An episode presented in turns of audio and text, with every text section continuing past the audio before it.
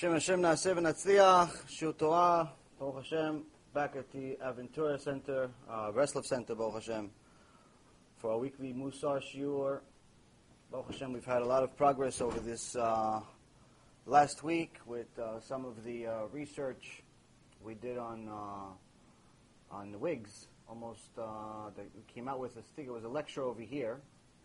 We did a uh, lecture here. I think it was actually one of the first ones, one or second one that we did here. Amos was here, and uh, uh, we did it, talked about wigs and uh, the new insight that we talked about in regards to wigs of how it's um, the machloket between the Ashkenazi poskim and the Sephardi poskim, which is really not really Ashkenazi Sephardi. It's really more of five or six Ashkenazi, uh, maybe one Sephardi, and everyone else meaning the five or six are saying it's allowed, and everyone else, over 90 other poskim, are saying it's not allowed to wear the, uh, the wigs.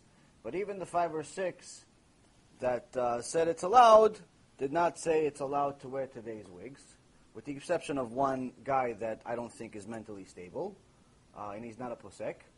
Uh, it's not necessarily an insult on him, it's just that he wrote a book in 1980, 1980, 1981, saying that the Lubavitcher Rebbe was the Mashiach while he was still alive. And uh, even the Lubavitcher Rebbe himself, Zecher Tzadik said, don't publish this book. So I don't. Th- I think you know people like that that just point to their rabbi as much as they like their rabbi, point to their rabbi and say he's the Mashiach. I don't think they're mentally uh, stable. Uh, as much as I would like to believe that either Rav Mizrahi or Ephraim are Mashiach, it's not, I would not be mentally stable to teach you if I were to say such a thing, because only Hashem knows who the Mashiach is, and by the time Mashiach comes, Mashiach comes. Well, no, there's no guessing. So uh, to uh, to just say we somebody's a Mashiach because we like him uh, is is one degree of uh, craziness, and uh, to write a book about it, I think, is takes it to another level. But anyway, uh, the whole argument between uh, wigs allowed, not allowed, um, has been going on for many years. We had a little bit of a different perspective about it, uh, actually rehashing a 14 year old issue about the fact that the problem with wigs is not regarding the halacha of it's allowed or not allowed because of modesty, it's allowed or not allowed because you're Ashkenazi or Sephardi. The problem with wigs is because it's Avodah Zarah. And the reason why is because after serious research we did, uh, we confirmed that it's virtually impossible to find a wig that does not have a source of Avodah Zarah. To find a wig that does not have a source that came from the temples in India. There are only a couple of places you can get wigs, unless you get it directly from a person, which I don't see anyone walking around with a bald head these days saying, oh, I just sold my hair. But let's say you found somebody. Okay, so Ashrecha, you found one person. Uh, the other 99.9% of the population that are getting wigs and hair extensions and so on are getting it from stores. And those stores are getting it from factories. There are two major factories. 99% of the wigs are coming from India, who then sends it for processing in China, who then sends it to processing somewhere in Europe, either France or um, Italy, uh, or one of the other European countries. So that's why when it gets to the United States or anywhere else, it says made in Italy, made in England, made in France. But last time anyone visited France, Italy, or, uh, or any of these places, you don't see Italian people walking around with bald heads. That's because it's not made in Italy. It just says made in Italy because the last part of the processing was in Italy. But the actual hair itself, the foundation of the hair, comes from India. Uh, also, the hair that says made in Brazil, from the few people that I know that are from Brazil, they told me that they most likely will allow themselves to starve to death before they shave their head to sell it. They'll allow themselves to starve to death before they hurt their own beauty. Like, why would they sell their hair? To me, they, they, they thought I was crazy when I asked them.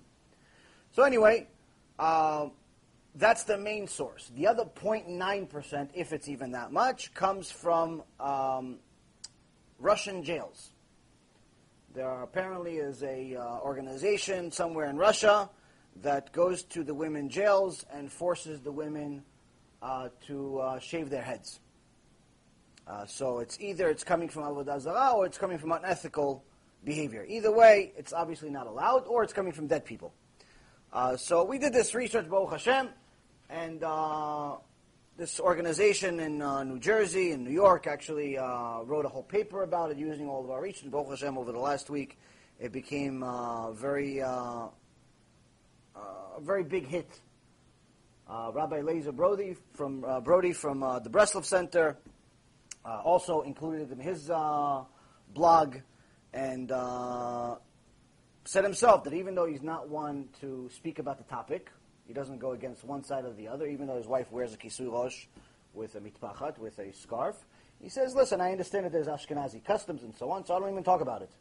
But now it's a different problem. Now it has nothing to do with minagim. Now it has to do with avodah zarah. Now it has to do with, you know, idol worship. Uh, and with idol worship, we learned from the Torah that if there was, if anything was ever used for idol worship, a Jew is never allowed to enjoy it in any way, shape, or form. So that's a different problem. That has nothing to do with customs. That has to do with Torah.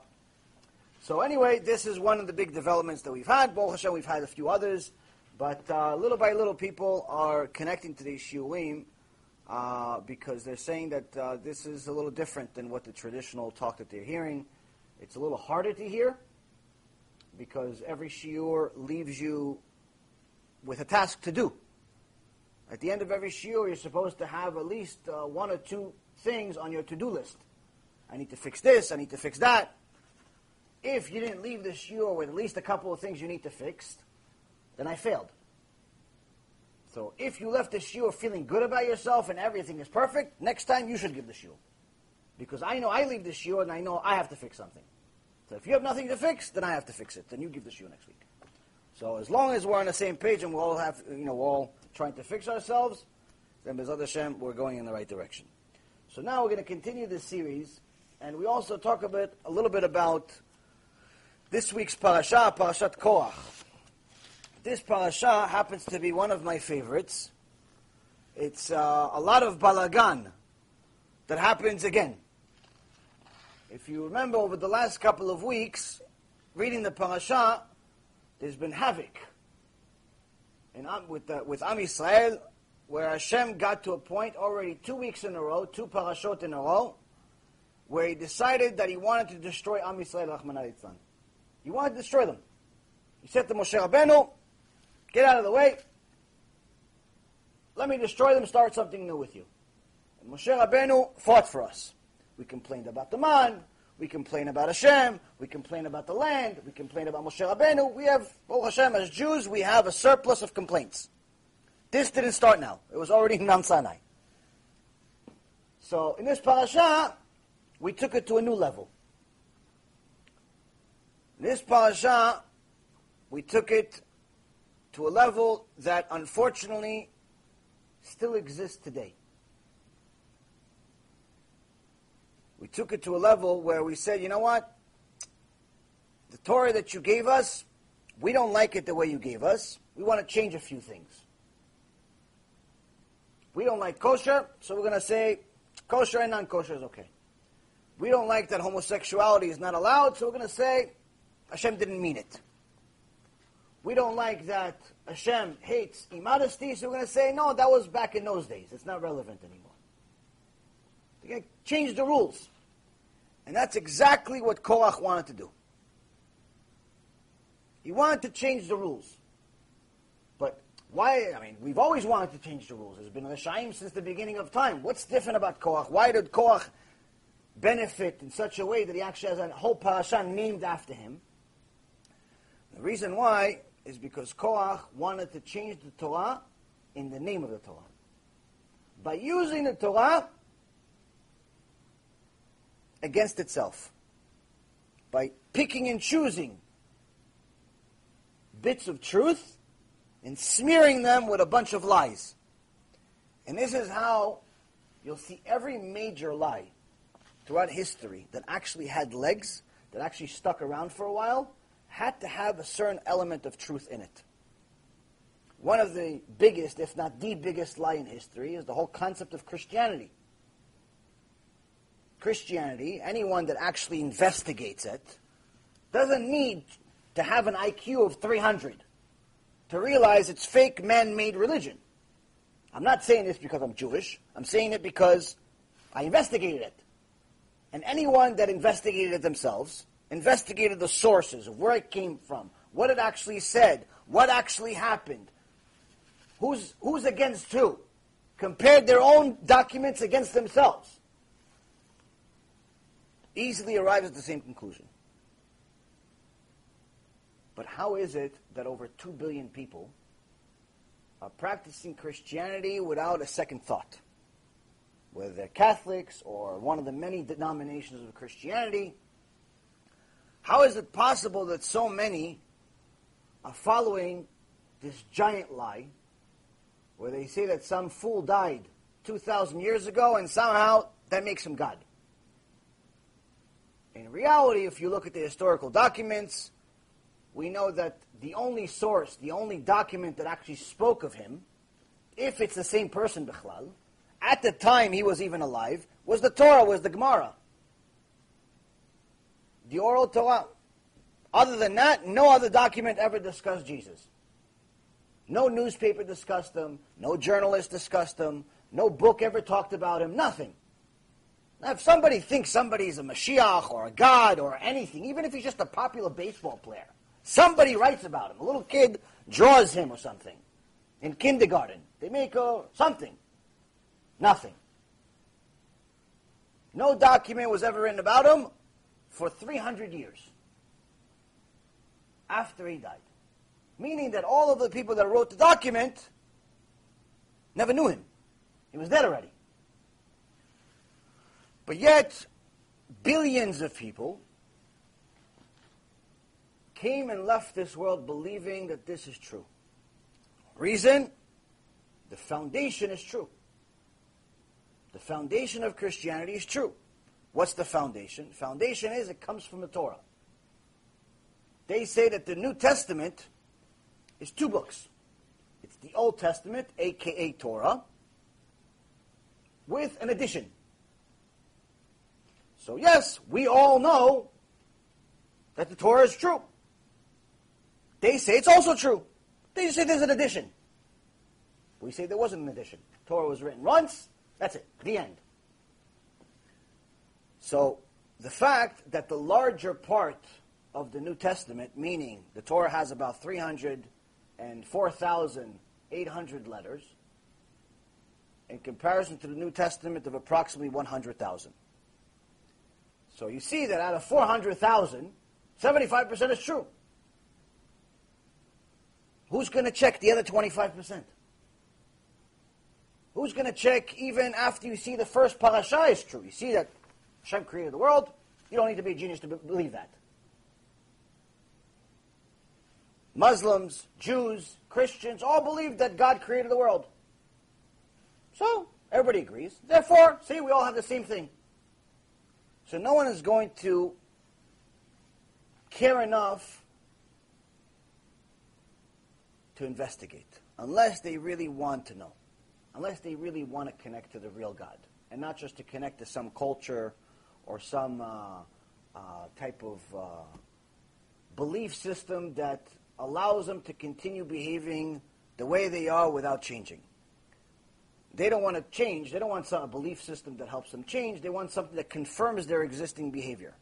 And this is exactly what's happening today with many people Jews or Gentiles, where when you tell them the truth and you tell them words of Musar, you tell them that Hashem expects more from them, they fight you, like you wrote it. And the reason why, they say, listen, my rabbi that I've been going to for the last 10 years never told me that my skirt has to pass my knees even after I sit down. The rabbi that I talk to, talk to and I've been going to for the last 20 years never told me that I'm not allowed to drive on Shabbat. The rabbi that I go to never told me that I'm not allowed to even step inside a reform shul, a conservative shul, or a Kabbalah center. Not allowed. Why? Because they teach kfirah. They teach things that are against the Torah and they're considered minim.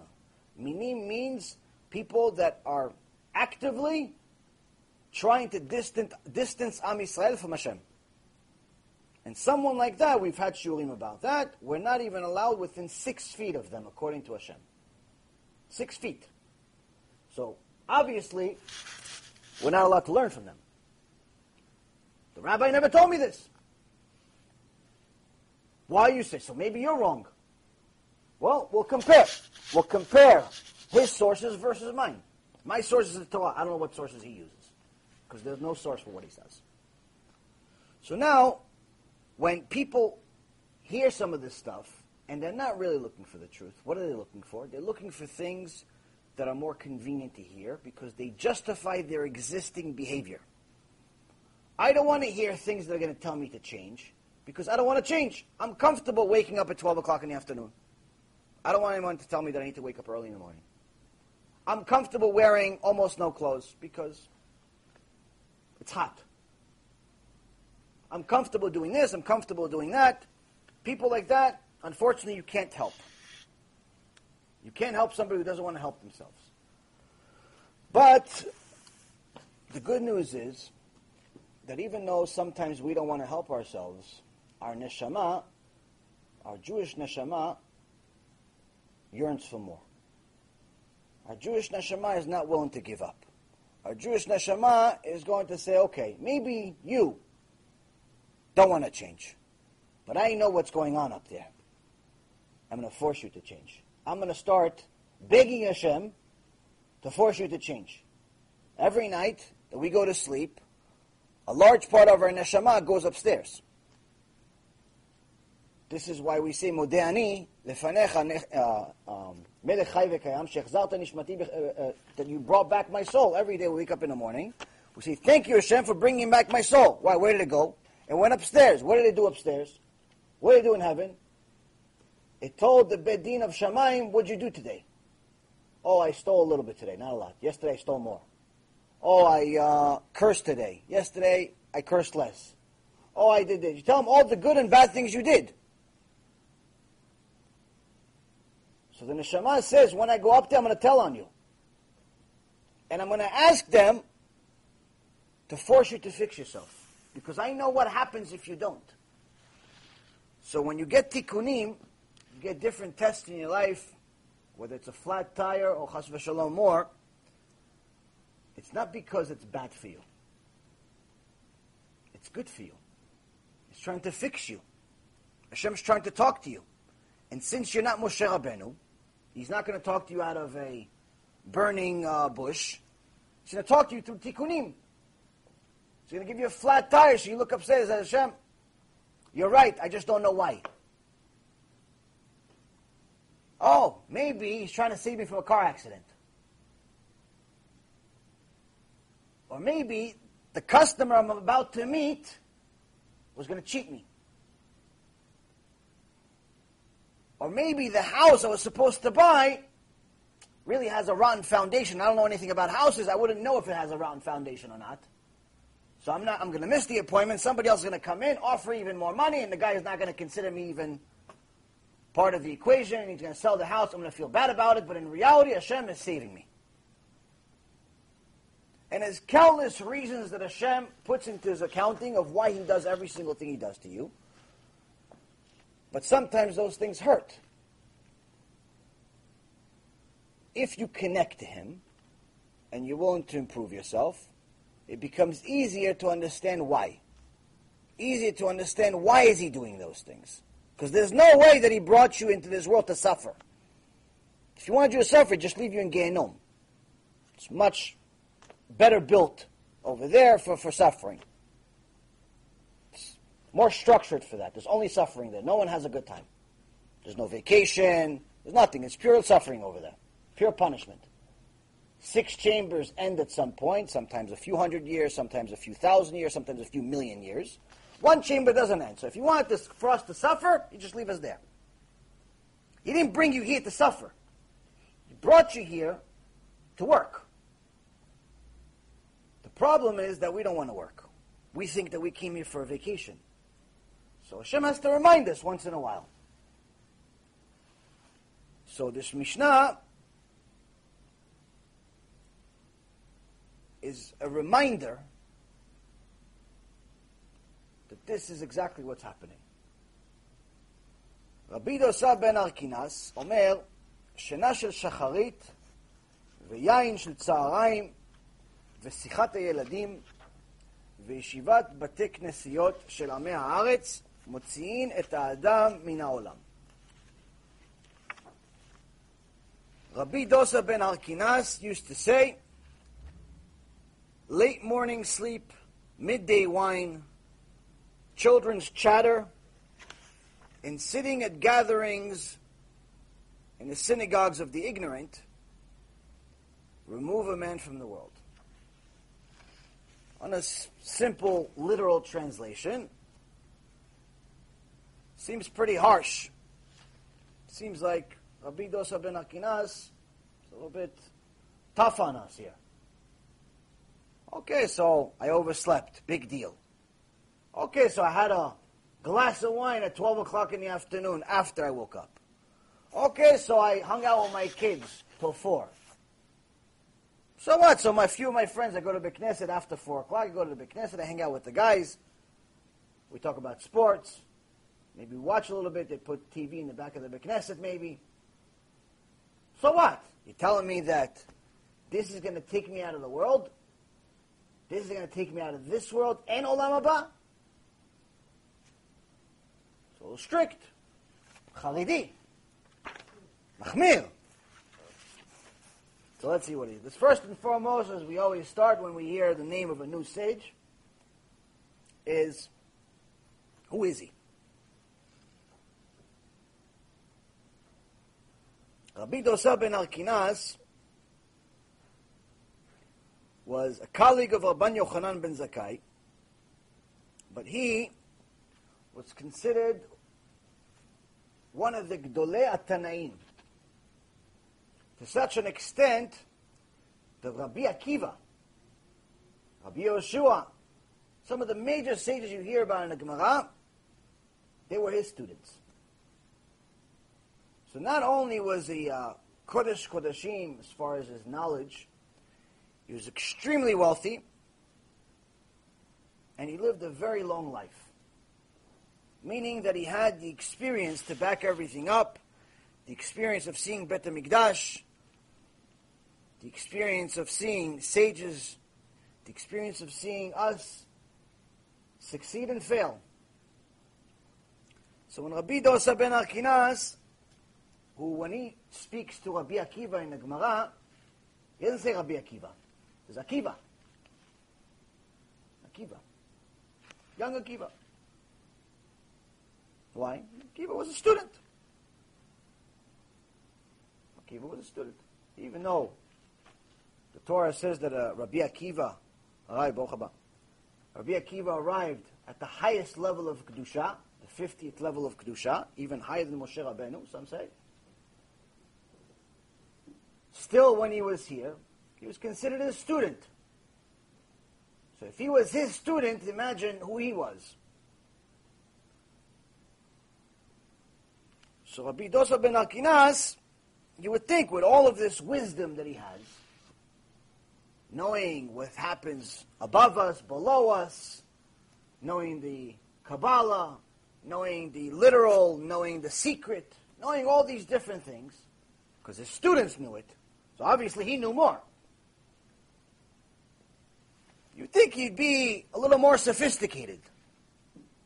Why are you talking to me about oversleeping or drinking wine? There's nothing else in the world to talk about.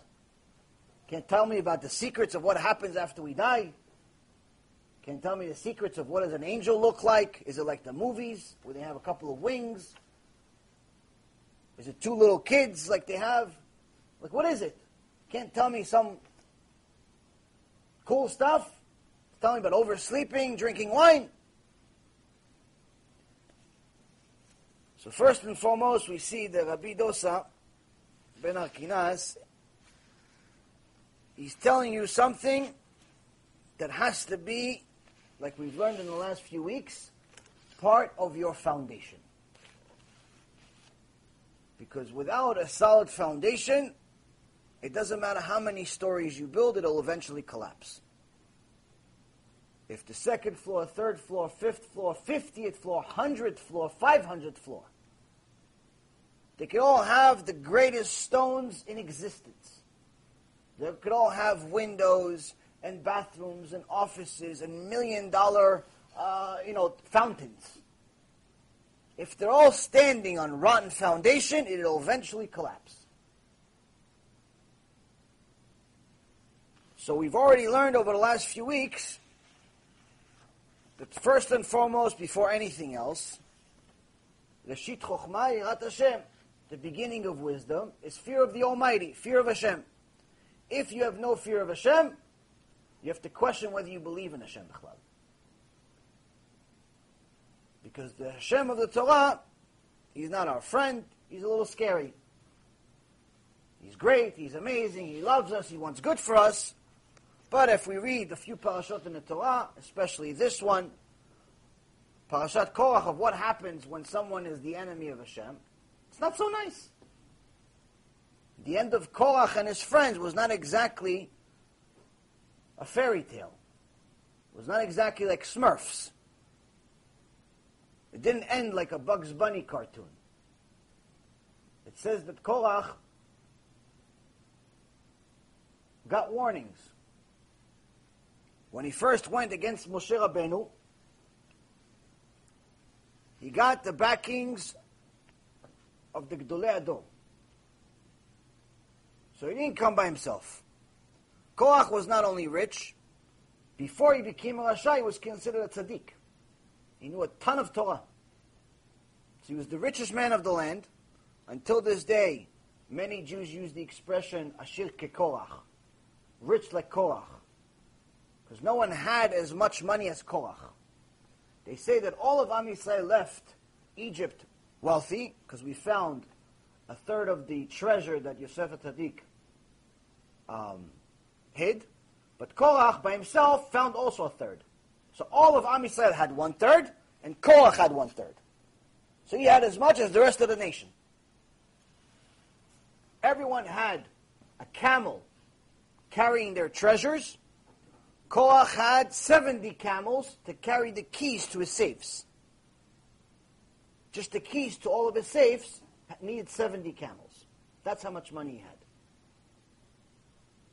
If Bill Gates was alive in his day, maybe he would hold one of his keys. Ashir Korach. So he had money. He knew a lot of Torah. Came from a good family, same family as Moshe Rabbeinu, the Levi family. What could go wrong? He hears that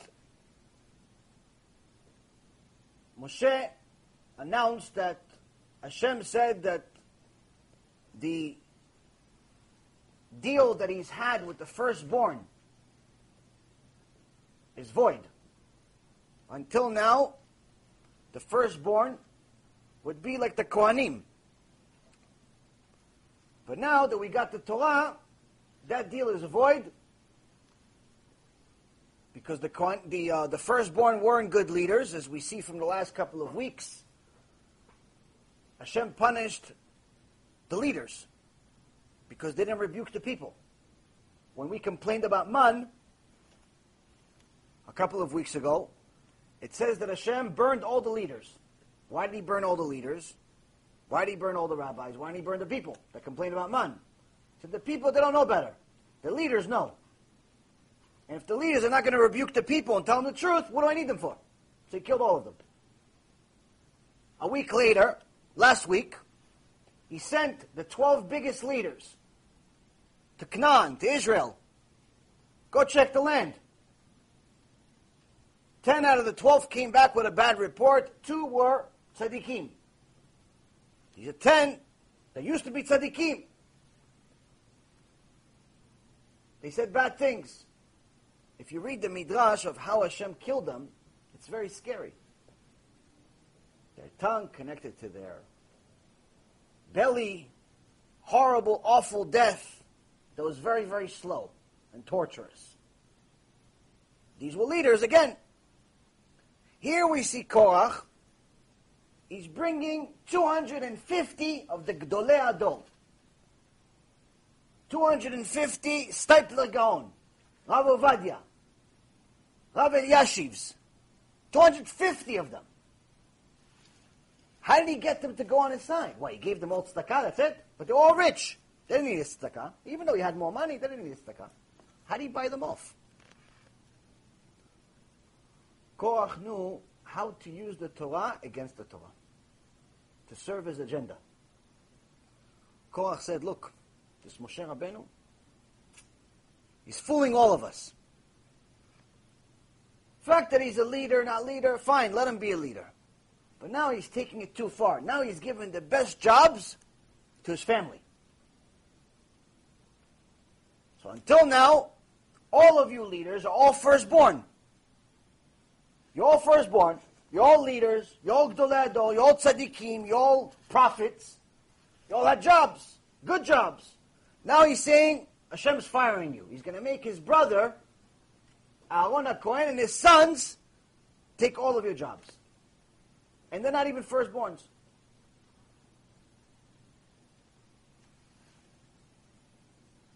So the Ibn Ezra says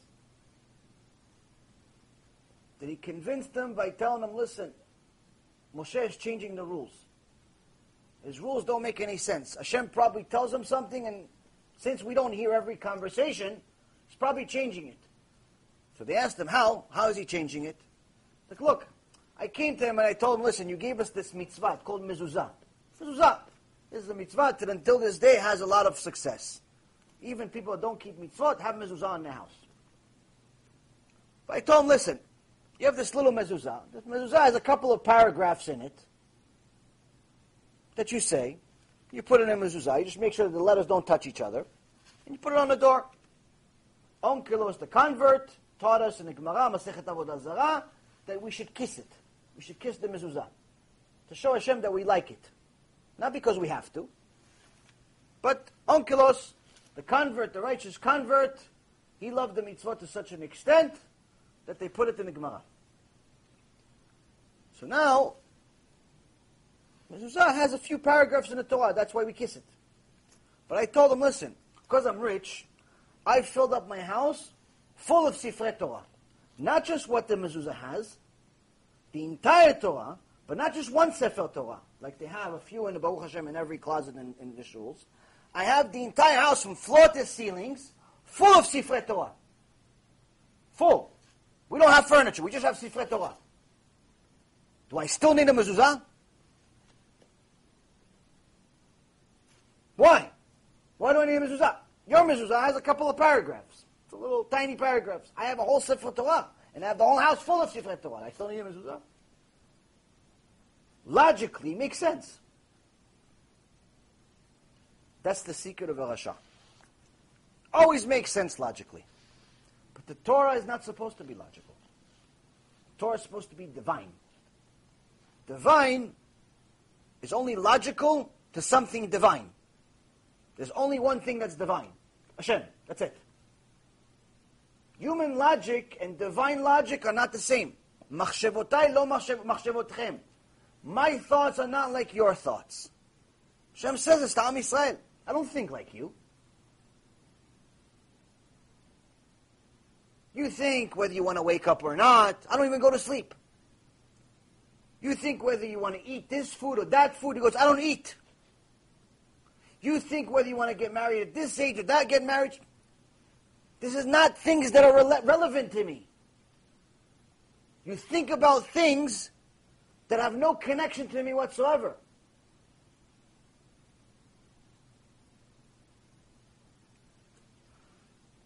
So Korach is trying to use human logic, and he's telling people to follow him because of it. And unfortunately, there was apparently these 250 Gdolei Ador weren't really the Steipler or the Rav Ovadias. They were more of the modern Orthodox slash Reform of today. And they decided that, oh, you know what? Maybe we should use human logic.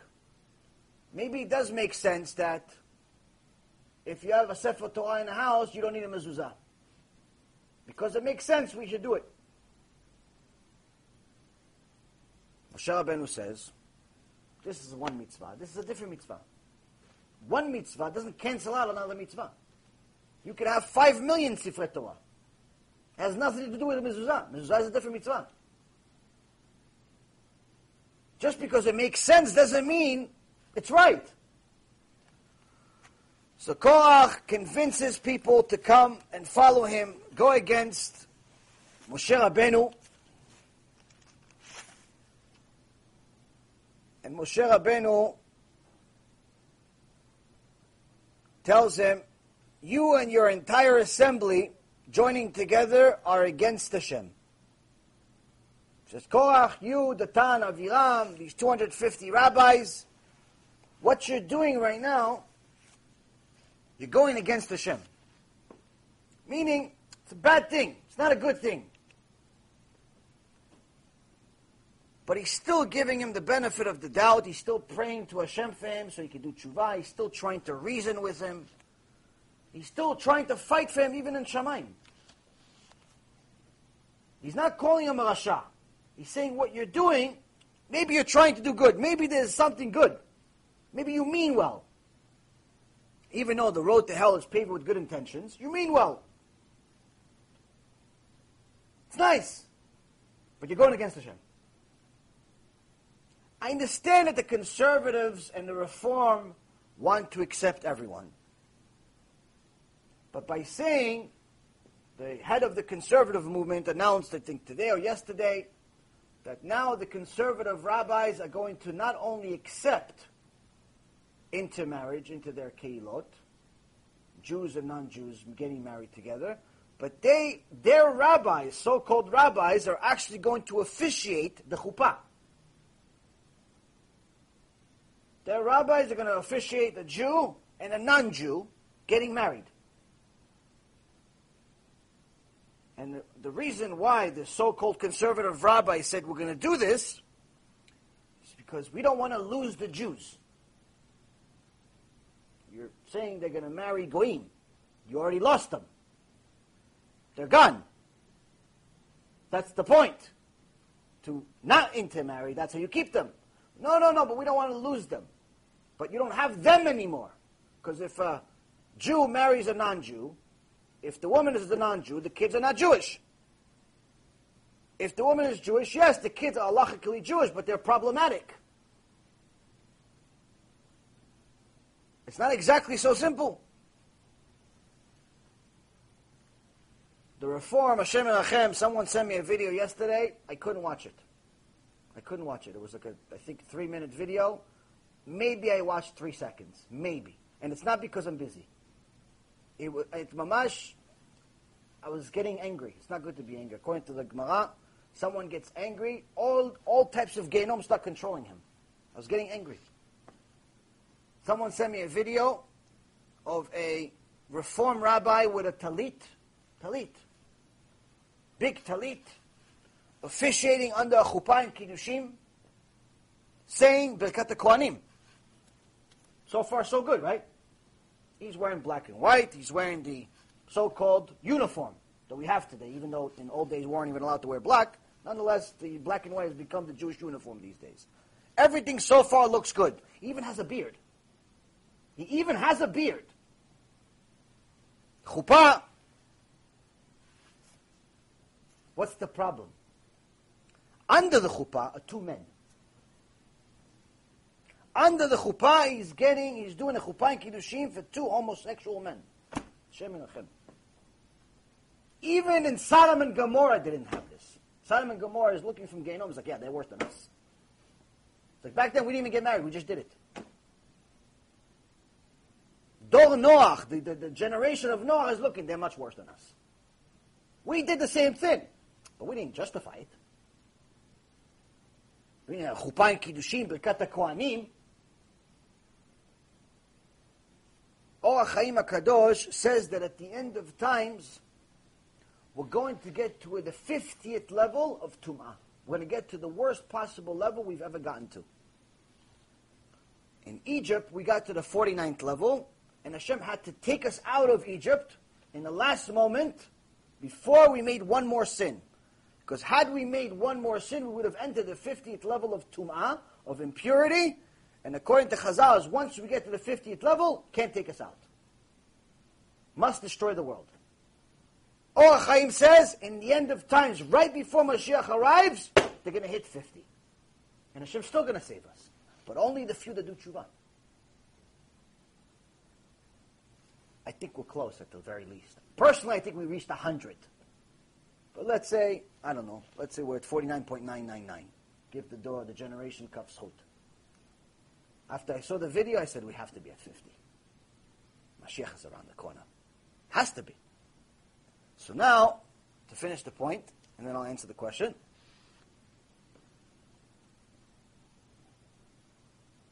We are at a situation where this same type of mentality already started with Korach and his friends. But Moshe Rabbeinu said, listen, before you go too far, I'm telling you what you're doing is against Hashem. Right in the beginning of the parasha, chapter 16, verse 11. After they continue, after they continue going against Hashem, after they continue going against Moshe Rabbeinu, after they continue going against Aaron HaKohen, and using the, these faulty arguments to justify their behavior, they're saying we want to allow intermarriage, to, we can save the Jews, like the conservatives. They're saying we want to allow homosexuality because we want to save the Jews. They're saying we're allowing people to drive on Shabbat to Bet Knesset because we want them to come to shul. So we can save the Jews. They say we're going to allow immodesty because if we don't allow immodesty, no one's going to come to save the Jews. Everything is to save the Jews.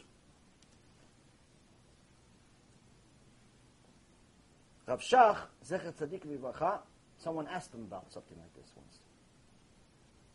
Said there's a seminar and there's possible immodesty with one couple.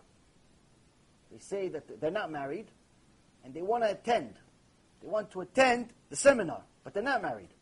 They want to sleep in the same room. He said, cancel the entire seminar and every seminar that ever is going to happen. Instead of allowing such a chilul Hashem to happen.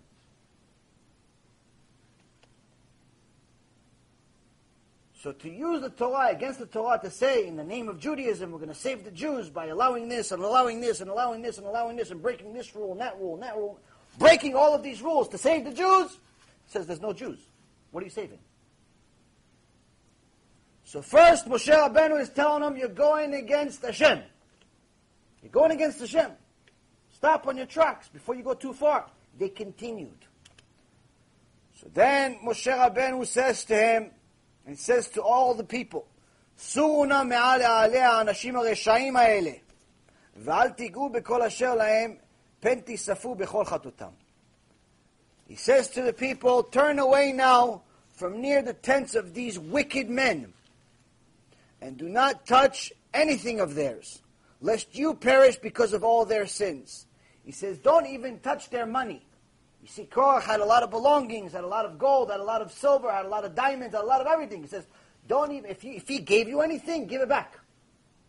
Don't touch even anything that belongs to him. He's so wicked, it'll taint you, it'll ruin you. Stay away from him. And we see that moments later, after Am Yisrael listens to Moshe Rabbeinu, those that listened were saved. And Hashem opened up the ground and swallowed Korach, his entire family, except his kids that did tshuva, and the 250 Gdolei Ador, 250 rabbis, reform rabbis. 250 of them, he opened the ground and swallowed them.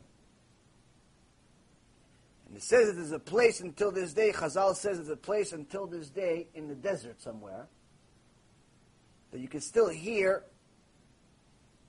Korach screaming.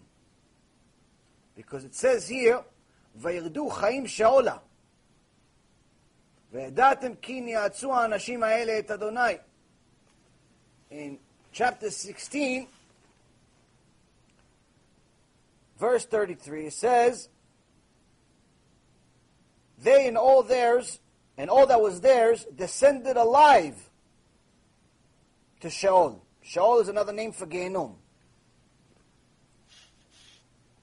The earth covered them over, and they were lost among the congregation. So for anyone who says, "Oh, I don't remember ever seeing the word Gehinnom in the Torah," it says it many times, just called something else, called Sheol or some other words. And it says in this parasha twice. So you see, this doesn't sound so politically correct. This doesn't sound so nice. This sounds like a serious God. Not like the Chabad God. Not like the Reform God. Not like the conservative God. Sounds like serious God. That if you go against him, punishes you. And when I am, anytime, as you obviously know, anytime I mention Chabad, it's not all of Chabad, it's the Chabads that are fake, that are not the real Chabad. There's Chabad that's real, that's tzaddikim, and there's Chabad that's fake. To tell people you could drive on Shabbat to come to the Big. Just give tzedakah and everything's okay. People like that, they call themselves whatever they want. They're just desecrating the name of the organization and the rabbis that started it, the tzaddikim. So, here we see a very serious God. Rabbi Dosa ben Arkinas is trying to teach us about this very serious God. He says this very serious God, aka Hashem, first you want to make sure that you're not on his bad side. First, stop sinning. First, build a good foundation. Foundation of Yirat Shamayim, foundation of learning Torah on a regular basis, foundation of staying away from danger. If you're going to work in a nuclear plant, you need to know how to behave in certain parts of the plant. Certain parts of the plant, you can eat your lunch. Other parts of the plant, you have to put multiple suits to protect yourself from the radiation and so on. Know how to behave at different parts. Know what to stay away from.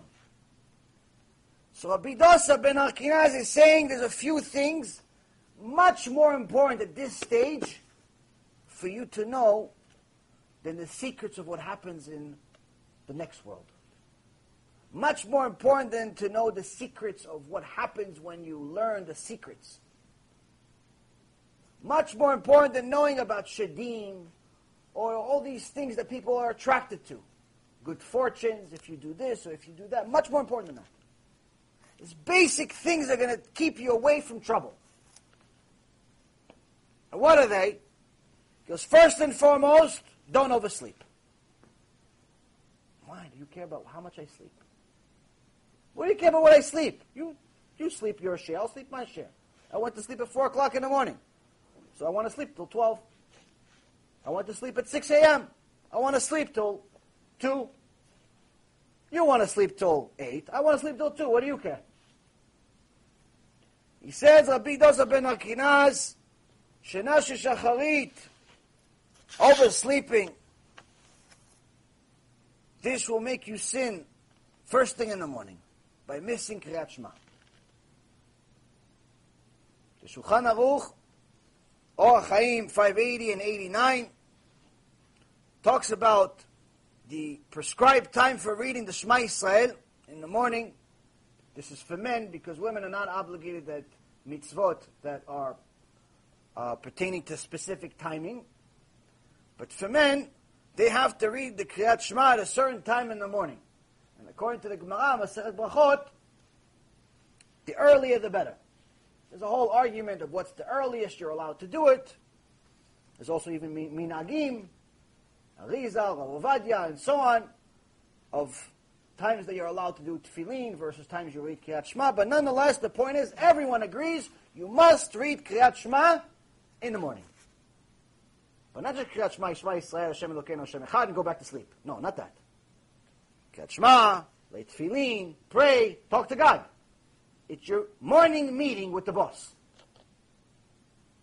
If you had a job, and the boss said, listen, every morning, I'm going to give you a raise.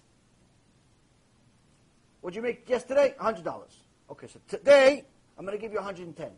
Tomorrow, 111. The next day, 112. The next day, 113, and so on and so on. But every day, I'm going to give you a raise. It's a great job. Eventually, you'll be a millionaire. So there's only one responsibility that you have. What's the responsibility? I want to have a morning meeting with you. I want to meet with you every day.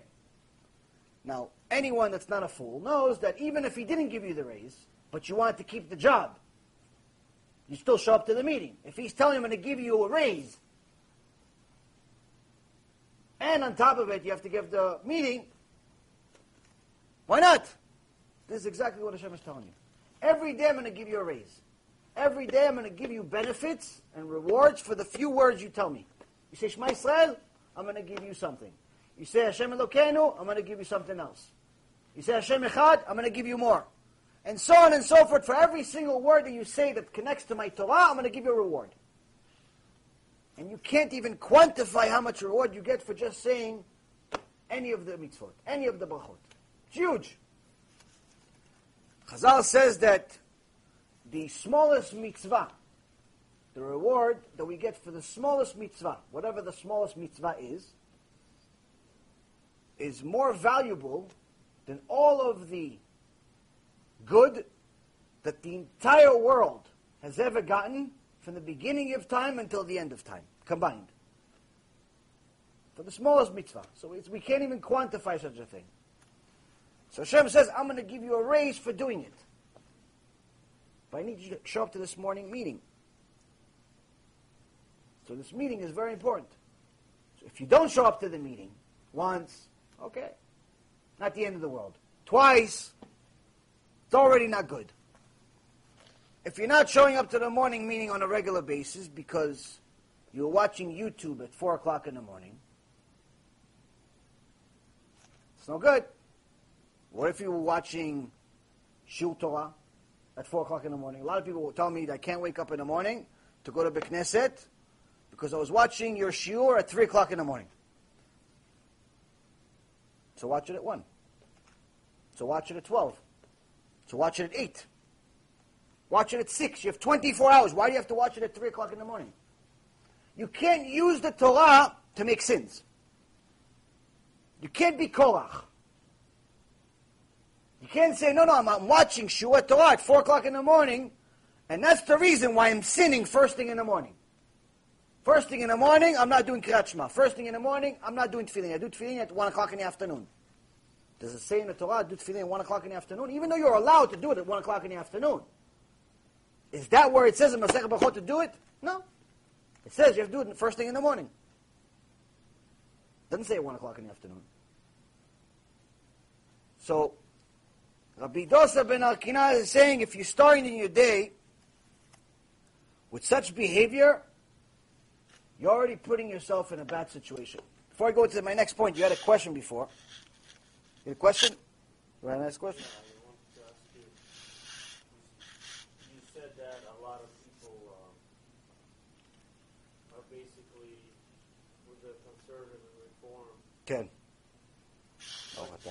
um, Go ahead, Miguel. Although there's been a lot more people going into religion, especially uh, people that are non-religious. Okay. Uh, uh,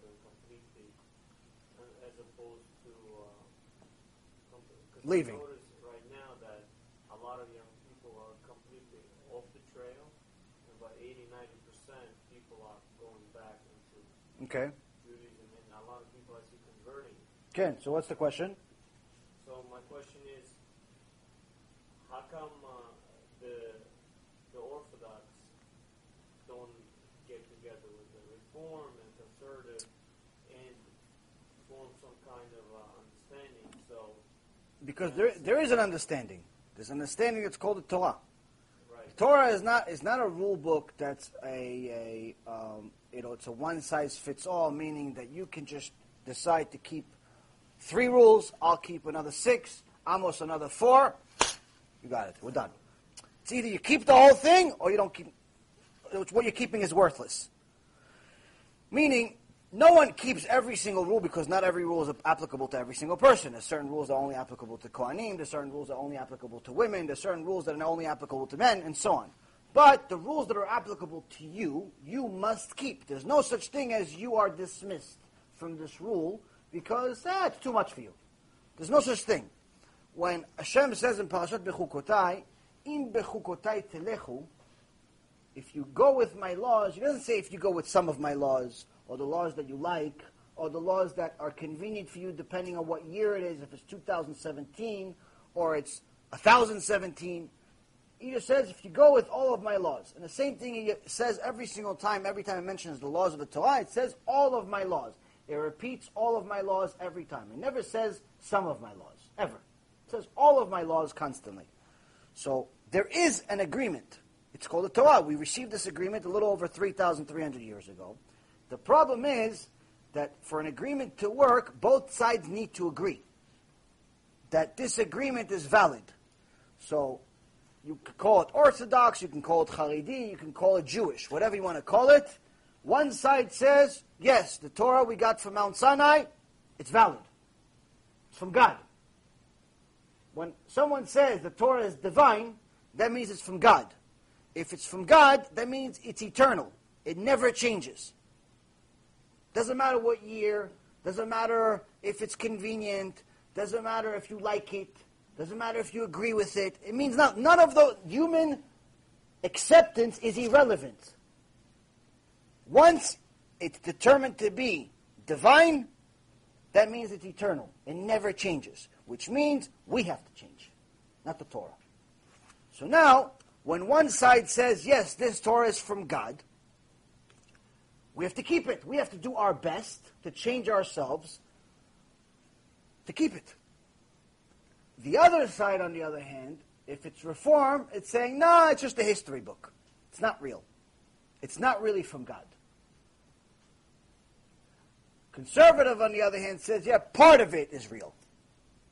Part of it's not real. And according to the Gemara, Masechet Sanhedrin, the Shulchan Aruch, the Rambam, and pretty much every posek that ever talked about the issue, anyone that says one word of the Torah, one word, not the entire Torah, not half the Torah, one word of the Torah is not divine, and lo haba. He has no share of the world to come. He has no share of Hashem. Has no connection to God whatsoever. Why? Because he just said that the one thing that Hashem gave us is not real. So when the other side of the agreement says your agreement is not valid, there's no agreement. So we'd love to welcome everyone, as long as they agree to follow what it says. But when you change the law and you say that, no, when God wrote that homosexuality is not allowed, you're saying he, he didn't mean it. But this one conservative rabbi wrote an article about a year ago, and it was one of the parashot, one of the uh, parts of the Torah that talks about the laws, and uh, it says that homosexuality is not allowed. It's considered disgusting in the eyes of Hashem. And this conservative rabbi wrote, no, I don't think that Hashem really meant it. That would be mean. No, no, this is a year ago, before Dweck, before Dweck uh, This is a conservative rabbi. Dweck is probably closer to Reform, but he calls himself Orthodox. Um, this other guy actually said that Hashem didn't mean it. He didn't mean it. So the point is that when you change the Torah, you change it, you're treating it like it's a history book with electives of what you want to believe and what you don't want to believe. So now, this is a non starter, is what we call it. In the business world, there are certain things that are not starters. You say you want to sell the business, great. You say you want a million dollars for the business, great. You say that your business sells apples, great. I say, I don't want to pay you a million bucks, and I want to pay you ten dollars. That's a non-starter. That means that we have no deal. We're not on the same page. There's no negotiation. You don't negotiate when you're that far apart. If I said 500,000, you said a million, we have something to work with here. We can meet somewhere in the middle. But if I say $10, you say a million, that's a non-starter. There's no negotiation. We're in different worlds. So when you say the Torah is divine and the other guy says it's not, it's a non-starter. It ruins everything. But with conservative, there's more connection. I I understand with reform, with- they basically out there. Right. But with conservative, there's a lot more. Yeah, there- there's a, there's a lot more connection as far as they like to read the Torah, they just don't like to follow it. So uh, the problem is that the, the, the problem is that yes, if the Torah was a phil- philosophy uh, book, then yeah, they would be right on the money. Uh, the Christians also like the, the Torah, they just don't like to read it, and they don't like to follow it. So again, it's not a matter of, creating war. You have to understand. In the Gemara, it says, "Makom sheyesh chilul Hashem en kvod harav." In a place that there's desecration of Hashem's name, meaning desecration of His Torah, desecration of His name itself, there's no consideration for kavod, even for a rabbi, even for the leader, let alone for the followers. And the reason why is because, as a Jew, you have to have a priority list. And every Jew it technically is supposed to have the same exact priority list. First, number one, God. Everything else after. God's before your wife, God's before your husband, God's before your kids, God's before your uh, friends, God's before your job, God's before everything. Then everything. If your priority list looks something like that, you're on the right track. But if you like something more than God, you have something to work on. You have to fix something. In the beginning, some people take offense to this, like, no, come on, I can't really tell my wife that I love God more than her. I said, well, if she loves you, she should tell you you should love God more than her. You'll have a better chance of getting to Gan Eden. It's not, just because you love something doesn't mean you don't love something else. But it has a priority list. So, our priority list is to follow what God says. Why? Because if we follow what He says, we have a better chance of not only getting to a better place in the next world, but getting to a better place in this world and taking everyone that's next to us with us. If we change, then we're not following the instructions. Then all bets are off. So now, Rabbi Dosa ben Arkinas is telling us it starts with the beginning of your day. It starts with what you think is a priority. If you think that God is a priority, you live that way. You live what you think. You're not one of these people that says one thing and does something else. As the prophet says, Hashem says that they respected me with their lips, but not with their actions. They respected me with words they said. They said, Baruch Hashem, Be'ezrat Hashem. Respected me with words, but with their actions, not so much. Kvod Arav, Kvod Arav, Kvod Arav. When it came to tzedakah, three dollars. Thank you. I'll buy Kit Kat with it for my kid. What am I do with three dollars? Sometimes you have people like this. They, oh, they give you like they write things, they say things, all the greatest things in the world. But then when it comes to actual action fulfillment, not so much. Sometimes you have marriage couples, you know, you have marriage problems. The foundation of the problem is that. The husband says, I love you, I love you, I love you, but he also says it to another woman. So both of me loves. Just that one, both don't know about each other. Sometimes you have woman saying to her husband, I love you, I love you, I love you, but she's constantly putting pressure on him to work three jobs because she needs to have a new car every month, she needs to have 18 dresses, she needs to have a shoe every day. She puts pressure on him to work overtime. That's not love. The purpose of love is to bring the best out of each other. If you're not going to bring the best out of each other, don't love me. Don't do anything for me. Don't even say it, because your love is costing me too much. So now Hashem says, they say they love me. They say they love me with their words, with their mouths. But their actions, not so much. Because I want, the love has to be here. So Shlomo HaMelech says, if you want to succeed in life,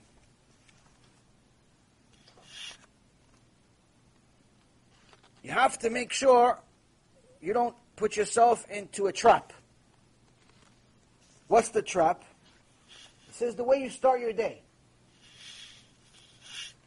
The way you start your day.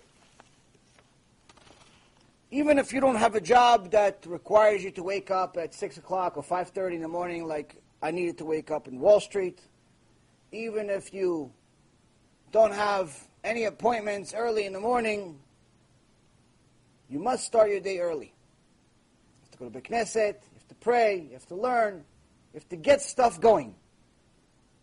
Why? Shlomo Melech says, מעט שנות, מעט תנומות, מעט חיבוק ידיים לשכב, ובא כי מעליך ראשך ומחסוריך כאיש מגן. Translation, a little sleep, a little slumber, a little folding of the hands to recline, and your poverty will come like a traveler, and your lacking like an armed man. He says, You're going to get a little comfortable in life. You got a few bucks in the bank. You made a few dollars in the stock market, real estate.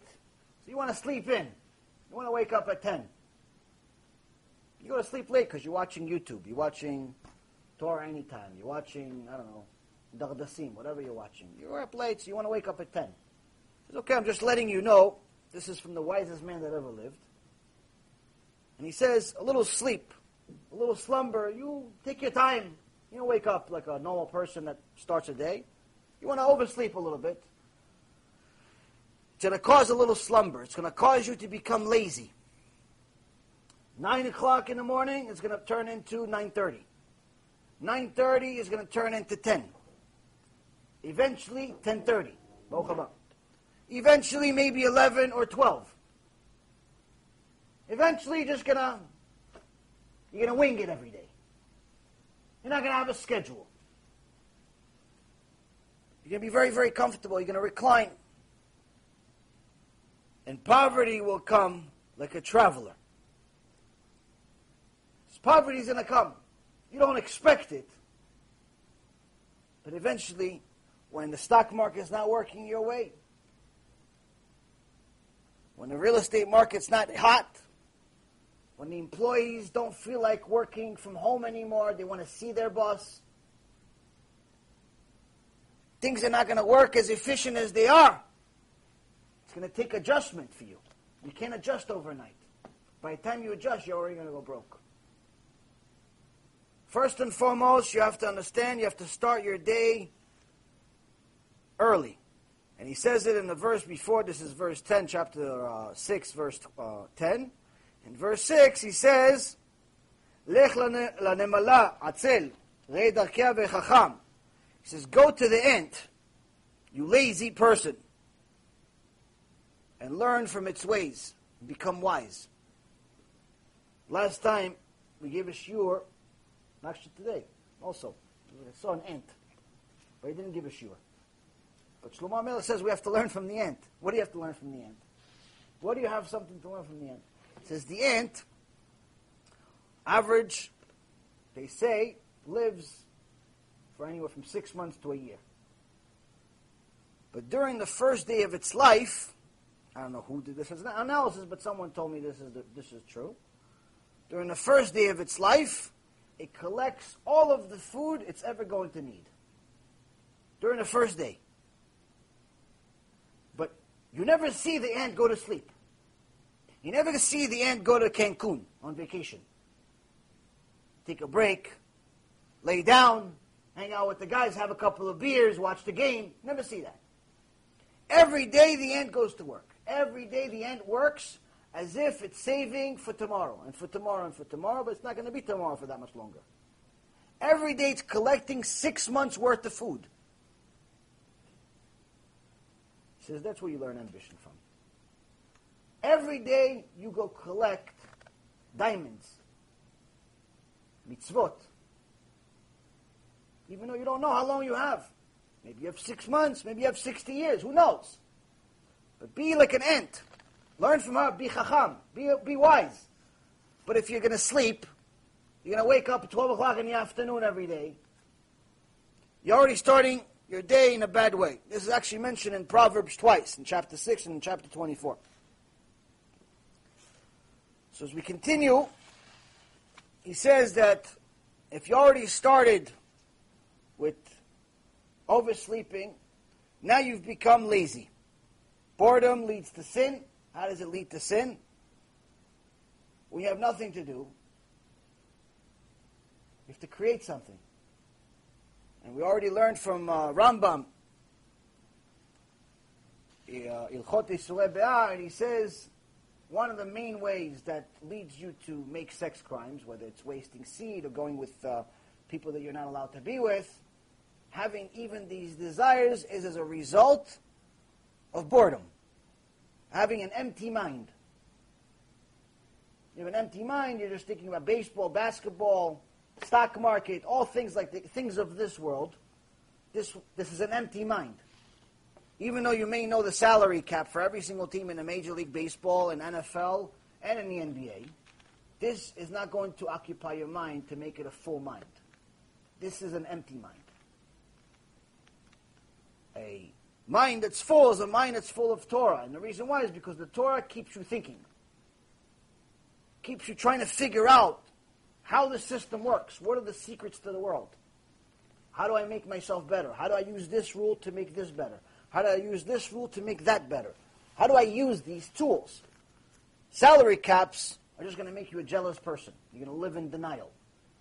You're going to live with hopes that one day you're going to have a house next to LeBron James. You're not going to have a home next to LeBron James. He's not going to want to live next to you. He wants to live in a house that you can't afford. And you thinking that you're going to live next to LeBron James and he's even going to look at you is going to make you live in fantasy for the rest of your life. And you're going to ruin your life. This is the same thing with people that go on Facebook a lot. They see other people's pictures, and everyone's life looks fantastic. Because the p- pictures that people put online are pictures of vacation, of good things. No one puts, puts the uh, pictures of uh, uh, the fight they just had. No one puts the picture of them getting fired. Oh, this is me. Yeah, you see me in the background? I got fired in that picture. No one puts that picture. No one puts the picture of the kids crying, and driving you crazy at 3 o'clock in the morning. No one puts that picture. Everyone puts the picture of the kids wearing a costume and they look like two little angels. No one puts the picture that you have to pick up the remains of the dog inside the house in the living room. Everyone puts the picture of the dog jumping like he's like Superman in the field. Not you cursing the dog out and saying, I can't believe I have this dog living in my house. Get this dog out. No one puts that picture. So people see other people's picture and they live vicariously through other people's lives momentarily. It makes themselves feel good for a little bit that someone's having fun out there. But then they look at their own life and they say, My life is not like this. He's on vacation. I'm working. He's having fun. I have a upside down smile all the time. I'm miserable. He's happy. I'm fat, he's skinny, I'm this, he's that. And you start comparing yourself to everybody on the internet. They're all happier than you. You want to commit suicide. You want to get divorced. So this type of behavior leads to empty minds. This is empty. This is going to lead to disaster. This is going to lead to sin. This is the reason why people end up ruining their lives by going on the internet and going on to all these uh, horrendous websites. Because when you become miserable, you need some type of, or at least you were, your Yetzer Hara tells you you need some type of relief. As a man, every man knows how to do that once he gets to puberty, and he ruins his soul that way. And he starts wasting seed. And little by little, he becomes addicted to it. Little by little, he ruins his life both this world and the next world, because he doesn't realize that the main reason of why he's not getting parnasah is because he wastes seed. Because Hashem gives shefa to each person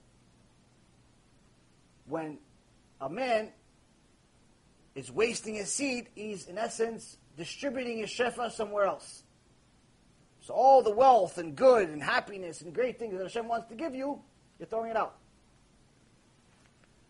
So now, this starts with living a life where you have no schedule, you're getting yourself to a point where you're bored, you're getting yourself to a point where you're lazy, And Rabbi Dosa says, then you're going to think, "Ah, you know what, I got to fix myself. Let me at least- look the part. Look like I'm successful. You ever see these, I don't know, I, don't know if this has always been the case, but it seems like it's a disease in this generation where these young nobodies, they have nothing in their life. Like they have no actual job usually, and even if they have a job, they're not actually successful at it, but they act like they are. So they go to these very expensive restaurants, and they sit there and they drink wine like they're connoisseurs. Like, You know, they shake the wine like they know what the difference between a seven dollar wine and a seventy dollar wine is. They shake the wine and they sit with one leg over the other and they start talking about baseball and basketball, nothing actual sophisticated. You see these people before? I used to have some of these people work for me. These guys, mamash, like they weren't winners. Let's let's call it that way. They weren't winners. I, I knew because I, I wrote their paychecks. I knew how much money they were making. And I knew that I had to lend each one of them money every month because they didn't make enough money to pay their own bills. But they would take breaks, lunch breaks, and they would go to lunch somewhere on Wall Street or somewhere in Manhattan, and they would sit there with leg over leg, like as if they just, just you know, made a hundred thousand this month. The guy can't pay rent; I have to pay for his insurance bill. But he's having lunch with his friends, like he, you know, he's enjoying the sun. What are you enjoying? What are you enjoying exactly? This is the same thing I saw another kid. I think I told you guys a story. Well, I saw this young kid, maybe 27, 28 years old, no job, no girlfriend, no wife, no kids, no nothing. Nothing going on in his life, but his mom pays his bills. And he's sitting there, and we're in Israel, he's on vacation. And I see him. He tell, asks my brother, Do you want wine? My brother's like, No, no, I'm okay. And he orders wine for himself. And you see him going like this with the wine. And he shakes, and, and Mamash, it frustrated me. I don't know why it hit me the wrong way, but I see this kid, 28 years old. He has nothing going on. He's shaking the wine like a connoisseur. And I said, This is the reason why you have no job and no nothing, and because you you want to look a certain part that you're not. You're acting like you are something, but you're not. So, Rabbi Dosa ben Arkinas says, Shena shacharit leads to yain shetzoraim. Sleeping, oversleeping, all this laziness type of behavior, what's you going to do? You want to look the part. You're going to want to look like you're successful. So what are you going to do? You're going to wake up, you're going to go to the cafe, and you're going to have wine when? In the afternoon. Instead of finally starting your day, you woke up at 11. Instead of finally starting your day, what do you want? You want to have wine. You want to have, enjoy life.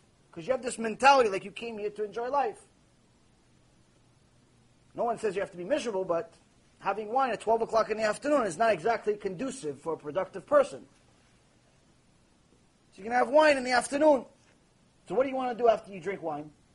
What do you want to do after you eat meat? Want to go back to sleep. So you started in a negative way, you're continuing in a negative way. After that, pretending like you're something that you're not, he says the next bad thing is sichat ayeladim. Children's chatter. What's, what do you mean children's chatter? You need to talk to your kids. You need to talk to your kids. What's the, what's the problem with speaking to kids? Says, yes, you need to talk to kids just enough to raise them, just enough to educate them, just enough to be a part of their life. Nothing more, nothing less. The um, Rav Wolbe said, said uh, a, um, something very serious once, many times, but this one thing. He says, parents that raise their kids like their friends, they raise their kids and they treat their kids like they're friends with them, don't know that they're raising little Hitlers. Eventually, those kids that you think are your friends are going to become little Hitlers. To be very, very difficult kids. Why? Because your child is not supposed to be your friend. He's supposed to be your child. As soon as that Abba, son, relationship is friend, you have a problem. As soon as the mom is going to the store with her daughter to see what they're both going to buy because they're both going to go to the movie together and they're both going to do things together because they're BFFs, you have a problem. I'm not saying you're supposed to be enemies. But the daughter needs to know that mommy is mommy. That's ima. There's a respect. There's a certain line. I don't cross. I don't talk to mommy like I talk to my friends. I don't talk to Abba like I talk to my friends. There's a line. But if you treat your children like they're your friends, you have a serious, serious problem. But you don't know it's a problem yet. So what happens here is that when someone has this free world type of mentality where they're just careless and nonchalant behavior, they wake up when they want, they drink wine in the afternoon, they want to just live, live life as they call it. He says those are exactly the perfect candidate that's going to spend extra time talking to kids, but not extra time educating them, extra time becoming friends with them. And when you spend extra time becoming friends with them, this leads to a joking type of personality. Meaning that you're not going to know when to stop being a kid. You're going to start becoming a kid yourself. Start joking around at inappropriate times, and this could lead to a lot of problems. So the Gemara talks about it in a few different ways about leitzanim, about people that make jokes.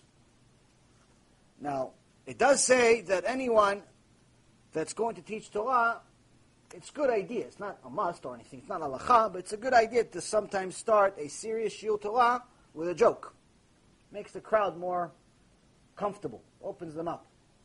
I'm not very good at this. I'm not very good at jokes. Usually I'm good at jokes and making fun of myself. But, uh, huh? Six weeks ago was the last joke. See, I'm even counting how many jokes I have. I'm that good at jokes. Uh, I have to take uh, extra notes for jokes. But uh, as far as uh, I know that there's a couple of people that I know that love to joke around. There's one guy that I know, and uh, he invited me to do a couple of shiurim. And after a couple of shiurim, I decided that I'm never doing another shiur with this person again. And the reason why is because, and I also stopped inviting him to my shiurim. And the reason why is because he doesn't stop joking around. Now, as you obviously see, I'm a, I'm a kind of a serious guy. I don't really like joking around too much, uh, especially when Gan Eden or Gehenom is on the line.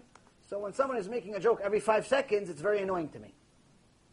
Now, I didn't know at the time that this happened. This was already a few years ago. That uh, the Gemara talks about this. So, Rabbi Elazar says, "Kol mitlotetz Yisurin bain alav.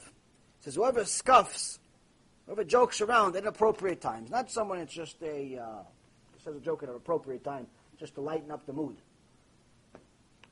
Someone that jokes around, let's say in the middle of shiur Torah, you're talking to them about serious things, and he just makes fun of the uh, speaker, says, ah, you look like this, or you do this, or just makes some type of jokes, wants the attention, wants the against, uh, attention of the room. Says whoever scoffs brings on himself isurim. Isurim is afflictions. שנאמר ועתה תתלוצצו פן יחזקו מאוסרכם. From the verse, we learn this from a um, verse in Isaiah 28:22. So now do not scoff lest your afflictions grow severe. This is one small thing. Another one, Rabbi Ketina, Rav Ketina says, Kol mezonotav mitma'atin. Says whoever is a scuffer, whoever's the guy that jokes around a little too much, his income diminishes. He loses money. Last month he was making 100000 a month. All of a sudden it dropped to 85000 It's not because of bad luck. because of that stupid joke you made in the middle of the Shiur Torah. שנאמר, משך ידו את לוצצים. The verse says in um, uh, the prophet Hosea chapter 7 verse 5, God withdraws his hand from the scoffers. Those people that like to make jokes, he takes away their panasa. Tries to give them a wake-up call. Resh Lakish says, Kol hamitlotzetz nofel begenom. Says the guy that makes these jokes goes to Gehenom. So the question is, why all these harsh things? So serious. We learned already here. Rabbi Dosa is already serious. These people are even more serious. Okay, I just made a joke. Why am I going to Gehenom? getting isurim, getting sick, losing money. goes even worse. Rabbi Tanchum says, uh, uh, Bar Chanchinai, says, Kol mitlotzetz gorem kilaya la'olam, whoever scoffs causes to ruin the world. It gets worse and worse in his Gemara. Rabbi Elazar ben Arkinos says, Rabbi Elazar ben Arkinos says, it's very difficult for someone that's a uh, joker. Why? כשתחילה ייסורים וסופו כליה. Says the beginning of his punishment is afflictions, getting difficulties in his life, but the culmination is ruin, meaning eternal Gehinnom. This is a harsh punishment for what? A joke? Come on, no? You guys are a little ultra orthodox here. What's going on? So what's going on? It says you have to know when to joke. If you're just hanging out with a few guys, you're hanging out, you're having dinner, you're having fun time, you and your wife are just talking, and you want to throw a joke, no problem. Enjoy the joke, laugh. It's good to laugh. It's healthy to laugh. It's actually even scientifically proven if you actually force yourself to smile for 20 minutes in a row, it improves your mood. Improves your mood. It's not going to take you out of depression by any stretch of the imagination, only because depression is a spiritual state of mind. It's not a physical state of mind. But it can help you. Forcing yourself to smile for 20 minutes straight will help you. But there's a time and a place for that. If you're joking with you and your wife, you and your husband, you and a couple of friends at a appropriate time, no problem, enjoy. But if it's during a meeting with the board of directors that's considering whether they're going to declare bankruptcy tomorrow or today, and you throw a joke, you're not a good guy to have on the job. If your wife just told you we don't have any food to feed the kids, and you throw a joke, you're not, you're not saying it the right time. If someone, Bar Minan, just said, I'm sick, I have, Chas they have cancer, and you threw a joke, it's not the right time to throw the joke. If someone's trying to tell you the entrance, the directions to the entrance to Gan Eden, and the directions to the entrance to Gehinnom, he's trying to teach you which way to go, which way not to go. You follow Torah and mitzvot, Gan Eden. You don't follow, Shem There's only two options. There's no middle. And in the middle of him telling you, you do this, you go to Gan Eden. You do that, no good. You throw a joke, it's not the right time. Why is it not the right time? Because if we have a serious shiur Torah, people are into it. People get tense. People are thinking if, if it's a good, if someone's a good speaker, a good rabbi, people are already thinking to themselves while he's speaking, what can I do to fix me? Oh, that I can do. No, that I can't. That's too much for me. That I can do. Yeah, I'm going to do that. That means fine. I'm going to do that one. Tomorrow, he's already thinking to himself, tomorrow going to start doing Yadayim. Tomorrow I'm going to do tefillin. Tomorrow I'm going to wake up early. Tomorrow gonna, he's already planning in his head tomorrow. He's already getting ready to fix because he's connecting to what the speaker said from read, what he read in the Torah. I'm going to do this tomorrow. I'm getting into it. He's, he's getting hot. He's excited. You throw a joke, it's like you threw cold water, water on fire. All of a sudden, he forgot about all the promises he made. All of a sudden, he's too busy laughing at the joke. All of a sudden, his tshuva goes into the garbage and tomorrow, he goes back to waking up at 12 o'clock in the afternoon. You just caused the person to not do tshuva. And by getting in the way of somebody doing tshuva, you ruin the world. Because the world was created for him. For him to do tshuva. The whole world. The heaven, the stars, the land, the moon, the, everything was created for him. Now he's not perfect yet. He has to perfect himself. He has to do tshuva. So the whole world was created and will culminate when he does tshuva.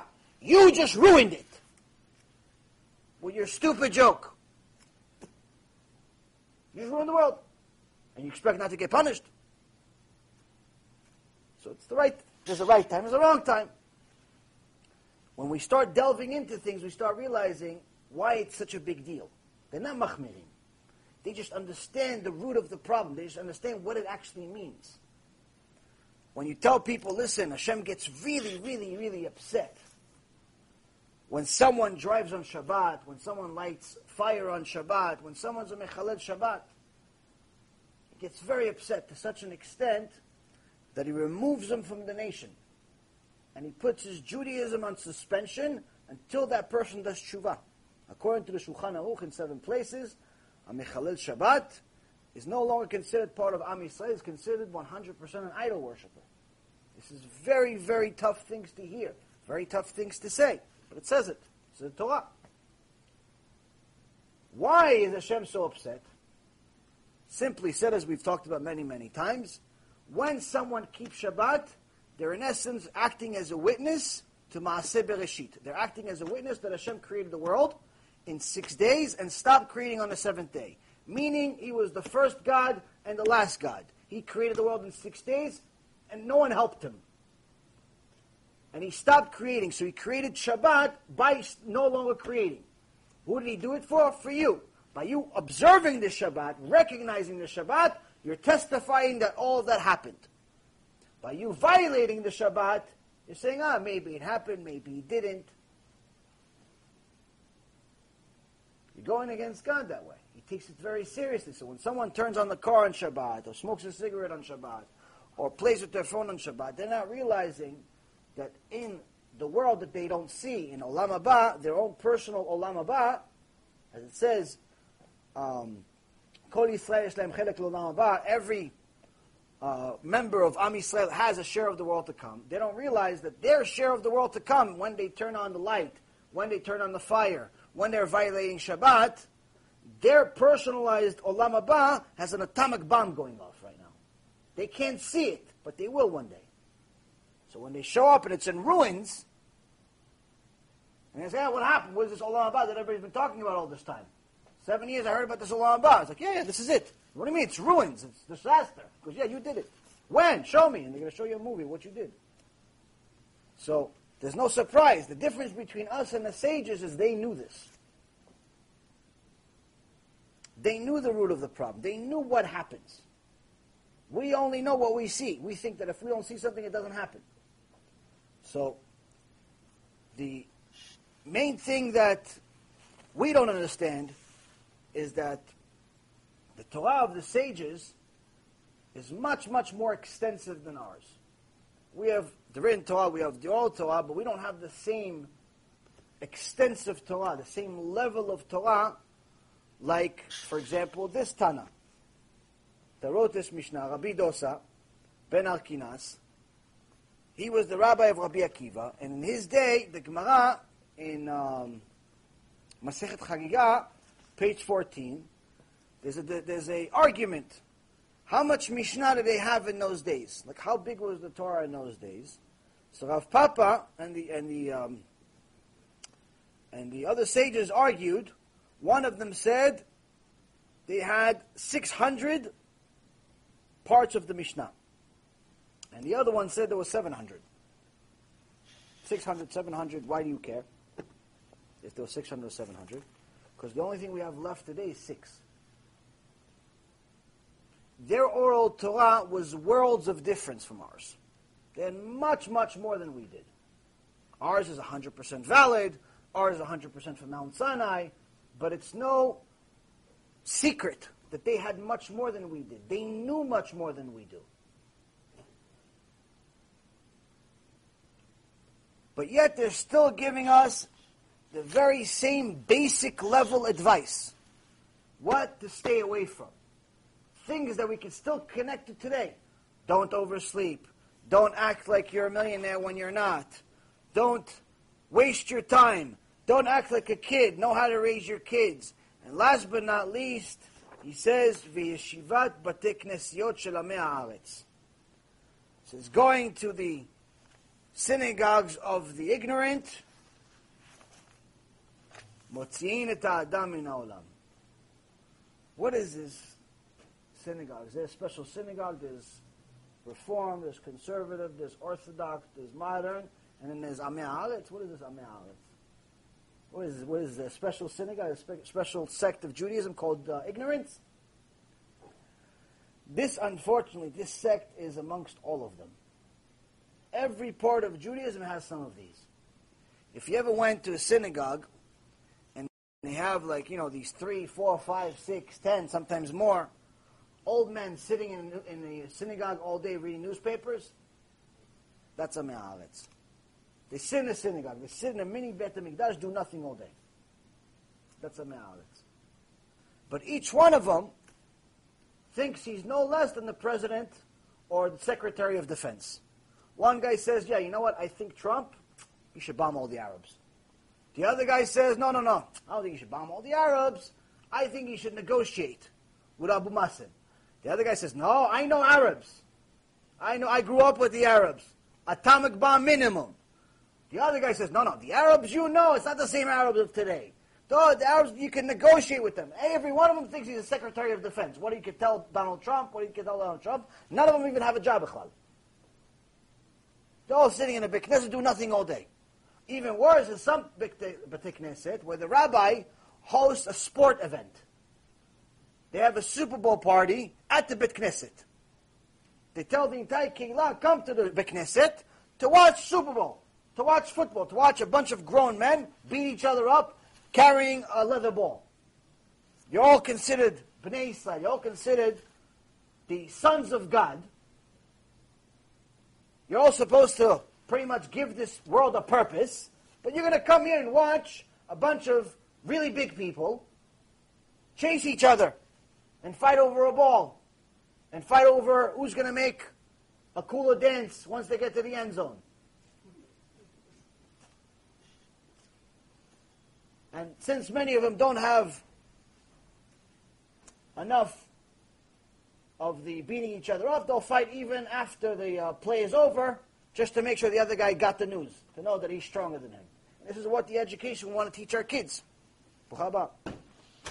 This is the education you want to teach your kids to show them that this is this is the education you want. So now, when you have a rabbi hosting a Super Bowl event in his synagogue, then you have a rabbi that became part of Amaletz. He's part of them. He got infected by them, or he was always part of them. And the reason why is because if you finally got Am to show up to the Bet HaMikdash, you don't have them hanging out drinking beers. Give them a shiur Torah. They finally got there. Now explain to them why they're here. Why is there even Bechlal Bet Knesset? What do we do here? What are we learning here? Yeah, but they, they, if, if I don't tell them there's going to be a Super Bowl party, then they're not going to come. So don't come. Don't help them sin. Don't help them justify their behavior thinking that it's okay to waste their time by you inviting them to a Super Bowl party or NBA playoffs or any of these sports events at the synagogue, you're not uniting them. You're enabling them. You're enabling them to continue living this life 50 50. 50% Jew, 50% Goy. So again, even though it's not a sin to spend some of your time doing sports, playing sports, especially if it's for exercise purposes. There's nothing wrong with it. The problem is, is that we don't know when the line is. We go overboard. You tell a kid, yeah, listen, you can watch a little bit of sports. Next thing you know, the kid knows the salary cap of every single team in the NBA. And then he knows who this guy got married to, who this guy got divorced. The next thing you know, he knows the entire thing by heart, but you ask him one page of Gemara, do you know it by heart? He says, I don't even know what the name of the Gemara is, B'chal. Little by little, he wants to be like them. He wants to play like them. He wants to look like them. He wants to act like them. How do I know this? I was one of them. I was the secular kid that played football. I remember I was a kid, and Baruch Hashem, I grew up in a great house, great parents, but, you know, I came here, we played football, and my dad came to my coach one time, and he said to my coach, why did my kid become so aggressive? I was maybe 14, 15 years old. Because why did my kid become so aggressive all of a sudden? He's always angry, he's always this, he's always that. He goes, oh yeah, that happens with football. Steve Peretzman was the name of the coach. Nice guy. He was doing his job. He was doing his job. My dad was like, yeah, but why is my kid always angry? Why is he always like aggressive? He goes, yeah, that's what happens. There's so much testosterone at this age, and we end up creating even more as a result of all the exercising and lifting weights and playing and lifting and beating each other up and pretty much saying it's okay to be violent.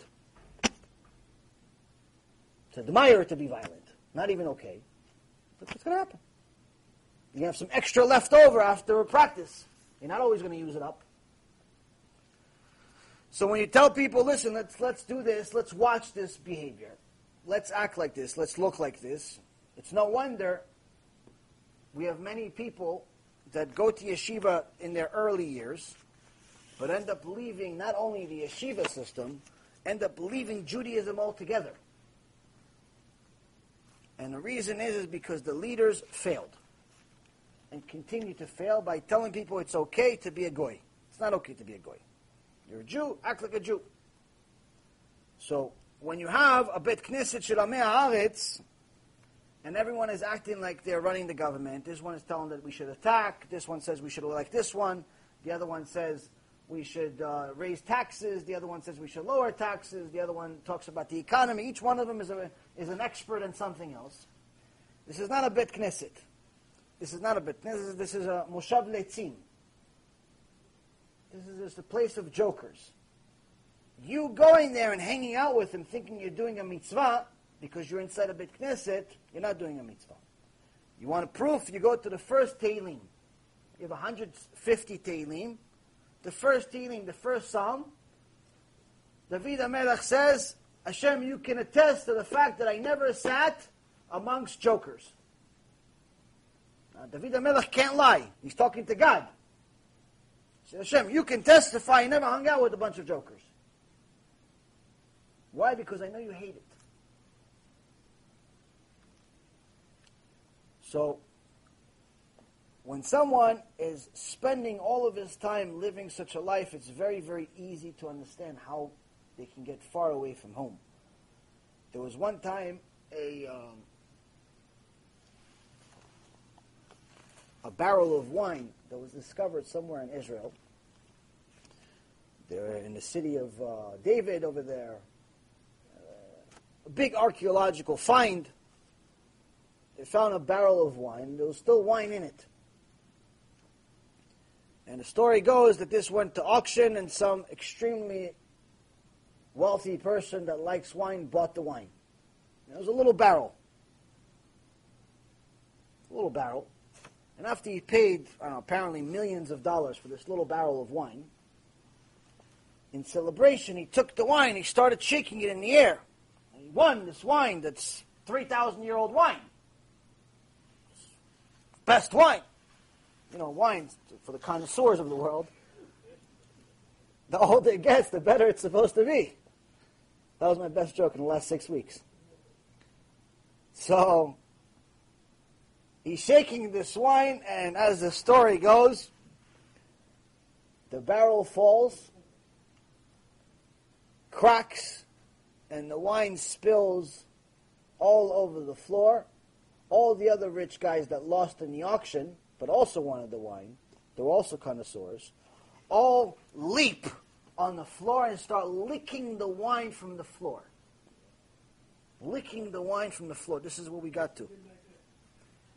And then only seconds later, every single one of them spits out this wine. After they realize the wine is bad. The wine went bad. Wine that goes bad is disgusting. The Musar, I learned from Rabbi Ephraim on this one, is that you see, sometimes you think you have something precious. You think that because you have special tefillin, special tzedakah you give, special time that you pray, special book that you read, whatever your thing is, you have something special, special connection to God. You, that's what you invest all of your energy in. You forget the basics. You forget. Rabbi Dosa says without the basics, one day you're going to wake up and you're going to invest everything you have into this one thing. And you're going to realize when you get to Shemaim, it's just rotten wine. It's worth nothing. It's worth nothing. Like we had a few weeks ago, a couple of fake Hasidim delay a Shiur Torah by over 30 minutes because they wanted to count the Omer. They wanted to count the Omer in 30 minutes. Takes 30 seconds for most people, two minutes if you're a tzaddik, five minutes if you're a chassid. They were above and beyond all of Am Yisrael put together. 35 minutes they're counting the Omer, delay the Shiur Torah. They're going to arrive to Bedin of Shemaim, and they're going to say, they say it's not only rotten wine, it's poison. Why is it poison? It caused one of the biggest sins in Judaism, Bitul Torah. You went against Torah. You delayed Torah. You canceled Torah. There was a half hour less of Torah in the world because of you.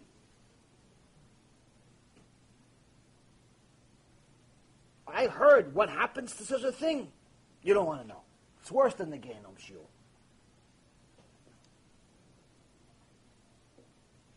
The Chafetz Chaim said there was one time, there's a story, there was one time a crazy guy named Moshke.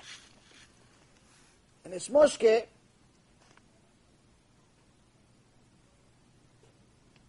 wasn't exactly all there. And one time, they, uh, one of the guys in the Beit Knesset was giving a tobacco, tobacco to a few people, chewing tobacco. And uh, wanted some. He didn't want to give him, for whatever reason, he didn't want to give Moshke any tobacco. So Moshke got upset, left the synagogue, traveled to the city three days on foot, got some tobacco, came back three days on foot, six days, and then went to the guy, saw him in Beit Knesset, he goes, look, I got some. I got tobacco. He had two leaves of little tobacco and his, uh, his uh, two things of strings of tobacco in his hand. He goes, look, I don't need you. I got tobacco. Six days this guy traveled for a couple little strings of tobacco. They told the Chafetz Chaim, everybody was laughing. It was such a funny thing. And they tell them the story, and they're all laughing, and only to see the Chafetz Chaim HaKadosh start crying hysterical. Everyone got serious. This is not a joke. The Gadol Hador is crying. Why is he crying? We just told him something funny to lighten up the room. He started crying hysterical and said, Kvod Rav, why are you crying? He goes, because some of us are going to arrive to Bedin of Shemaim, and the only thing we're going to have in our hands is a little bit of tobacco and mitzvot. We invest all of our time into the exterior. We need to look a certain part and wear a certain hat and wear a certain this and do a certain this, but in reality, in inside, we're rotten. We're just a little bit of tobacco in our hands. And the reason for that is because the basics, we don't want anything to do with it. We don't want anything to do with the basics. When Shlomo HaMelech said, Reshit Chochma Yirat Hashem, the beginning of wisdom is Yirat Shamayim. He wasn't saying something that rhymes. He was saying because that's what God said. The beginning of wisdom must have a foundation of fear of the Almighty, fear of punishment, fear of Romemut, of His Kedusha, of His majesty. Fear must be the foundation of your connection with God. Love comes later. And you say this to a generation of fools that say, hey, we don't want to be scared of God. Our rabbi told us we're supposed to love Him. Yes, once you're an expert in fearing Him. So someone sent me a message that says, no, I don't want to be afraid of God. I want to just love Him. I said, then you want to believe in a different God. Because my God, He opened the entire ground to swallow Korach this week, 3,300 years ago. If He's going to open up the ground to swallow somebody just because he went against Moshe Rabbeinu, I'm scared of that guy. That's a big punishment. That's a very big punishment. But why did he punish him to such an extent? Because by punish, by going against the Torah, by going against the rabbi, he's going against the Torah. By going against the Torah, he's going against creation. He's going against the reason of why he exists, Bichlal. But Chazal asked a question in this week's parasha, and I had a chidush about it, and then we'll answer any questions you have. It says when Moshe Rabbeinu is talking to Korach before it all goes down, before everything gets out of hand, Moshe Rabbeinu tells Korach, then the man that, that Hashem is going to choose, he is the Holy One. It's too much for you and the offspring of Levi. Oh, offspring of Levi. Says, um, Rav lachem b'nei Levi. Says it's a lot for you. It's a lot for you to handle sons of Levi. So Chazal asks, wait a minute. How many levies were there as part of the congregation of Korach? We know Korach was a levy. And we know Datan and Aviram were part of the Reuven tribe. They weren't levies. Are you saying that the 250 rabbis were levies? How could this be? The levies were the holiest tribe. They were Talmidei Chachamim. They're the ones that fought against the idol worshippers after the golden calf. Could it be that Korach got 250 levies to leave the Torah and go follow him? And the Ramban says no. The Ramban says they were not levies, but it's referring to Korach as a levy. Rabbeinu Hananel says, no, no, it was Levi's. So we have a machloket, we have a difference of opinion between two giants. Rabbeinu Hananel is saying, yes, there was levies. Ramban says, no. It can't be both right. Or can it? What's the chidush? In the Gemara, Masechet Sanhedrin, page 99b, אמר ריש לקיש, כל המלמד את חברו תורה מעלה עליו הכתוב כאילו אסר. Resh Lakish, the, the famous Baal Tshuva, who was a chavruta with Rabban Yochanan, says anyone who teaches his friend's son Torah, anyone that teaches Torah to somebody, is like he created him. But he's not telling anyone that teaches Torah that's fake Torah. Torah that's heresy Torah. Anyone that teaches Torah to someone, it's like he's considered as if he was a partner with Hashem in creation. Why? Because the person's purpose, the Jew's purpose, is to fulfill the Torah. Now, unless he was born into the perfect family and he had the perfect teachers and everything went smooth, he's probably not Moshe Rabbeinu today. Most likely, he has to do tshuva. The majority of Am Yisrael right now is in a position where they must do tshuva. Because if they don't, we're going to be in a worse situation than we were in Mitzrayim. So Resh Lakish says, when you help somebody do tshuva by teaching them Torah, you become a partner in creation. The chidush is is that here we see that if you help somebody get closer to Hashem, you give him a CD, you teach him something, you get him closer to the truth, you get him closer to keeping Shabbat, taharat mishpacha, modesty, everything, get him closer. You become a partner with God. The chidush here is that it's the same if you do the opposite.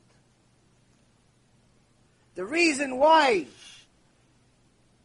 Korach ve'adato is considered both levies and not levies by Rabbeinu Hananel and Ramban is not because there's a machloket. It's because they're both right. Just like anyone that helped Am Yisrael do tshuva is partners with Hashem in creating them, Korach and anyone like him is partners with the Satan in destroying them. And that's why they're all called Bnei Levi. They're called Bnei Levi because Korach was a Levi. And he destroyed them. He led them all to Gehinnom. So they're all considered his sons. They're all considered his sons. They're all same in the same rotten place as he is. Because his real sons, his real biological sons, were tzaddikim to the tshuva. So it's not talking about them. We see them in Tehillim. We see them in Psalms. We see that several Psalms are actually written after them. Bnei Korach. Why, why would they write about them? Because Bnei Korach were actually tzaddikim. They did tshuva in the last minute. They gave up all the money, all the wealth, all the fame, all the, everything before Hashem decreed the punishment. That to choose, are we going to stay in the will and maybe our dad's going to be Gadol Hador, or are we going to go against Hashem? What are we doing? What are we doing? That to choose. They did tshuva before they knew the outcome. And that's why they were considered tzaddikim. And for all of us to understand, at some point or another, whether it's tomorrow, next week, next year, five years from now, I don't know. Whenever it happens, Mashiach is coming. We see that from just the simple signs of the disasters that are happening around the world, he has to come. Or else he's not going to have anyone to save. It's not only a matter of just based on the, all the sources that we have, every single sign that we're supposed to have at the end of times, we have. We did a few shiurim about the end of times, what's going to happen. Every sign we have. The only sign we don't have is the Mashiach himself. That's the only thing we're missing. That's it. Everything else, we even have the red cow that we haven't had in a couple of thousand years. We even have the red cow, a couple of them already. Meaning the Bet HaMikdash was built tomorrow, Hashem brings it from Shemaim, we have red cows we could purify the entire nation with. We even have a school for Kohanim. In Israel, there's a school teaches Kohanim how to act in the Bet HaMikdash, how to do korbanot. Every sign we need, we have. Only thing we're missing is the Mashiach himself. But if the Mashiach came right now, we'd be in a worse situation than we were before Egypt. Before Egypt, many of Am Yisrael didn't want to do tshuva. So Hashem killed most of them. And that's why only 20% actually left Egypt on the best estimate. Some say it was only 1% left Egypt. The rest of them Hashem killed because they didn't want to do tshuva. They didn't want to be modest. They didn't want to keep Torah. They didn't want to do mitzvot. They didn't want to learn Torah every day. They didn't want to do it. They wanted to watch baseball and football and go to the mall. They didn't want to do tshuva. But the Torah says that when the Mashiach comes, there's no more tshuva. In Gemara Masechet Avodah Zarah, page 4, also 3b, talks about there's no more conversions, there's no more tshuva. In the book of Isaiah, chapter 11, verse 3, it says, Ve'ericho bi'irat Hashem. It says the Mashiach is going to be able to smell your Yirat Shamayim. What do you mean smell my Yirat Shamayim? All these days we heard that the Mashiach is going to be able to smell my sins. In different places, Chazal says he's going to be able to smell who's righteous and who's not. But the actual verse says he's going to be able to smell your Yirat Shamayim.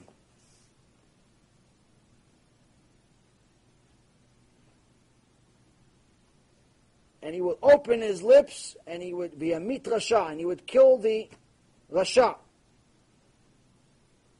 Two verses later, chapter 11, verse 5. So he's able to smell the Yirat Shamayim and he's able to kill the rasha with his lips. Translation, if you have Yirat Shamayim, you have less sins. You're much more likely that you're going to be okay. Because you have a good foundation. He's not going to have to do anything. But if he smells and there's no Yirat Shamayim, there's no way in the world, there's no way in the world that you could be righteous without Yirat Shamayim. It's impossible. It's impossible to be connected to the real God without fearing Him first. This doesn't mean that we all have to hide in some room being scared of punishment. Being scared of Hashem means that you have to acknowledge Him, do what He wants, and not just take it for granted, thinking that you could just act and do whatever you please. You have, before you take any step, ask yourself, what does God think? What does He think about me wearing this dress? Is it too short? Is it long enough? Is it too tight? Is it not tight? Is this hat appropriate? Is this hat not appropriate? Is this business transaction appropriate? Is this business transaction not appropriate? Is this uh, contract an honest contract, or am I taking advantage of the guy? Someone asked me the other day, I found a Metro card. Found a Metro card. In New York, they use Metro cards to go on the trains and buses. Said, I found a Metro card and I know who it belongs to. Do I have to return it or can I just use it? It's a good question, believe it or not. Number one, it's a good question because it shows how far we are, that we actually consider taking something that we know doesn't belong to us and we know who it belongs to. So it shows that our default is not so good. But even more so, it's good that we're trying. This was a student that's trying. So she at least asked. So I told her, you have, it depends on how much it has.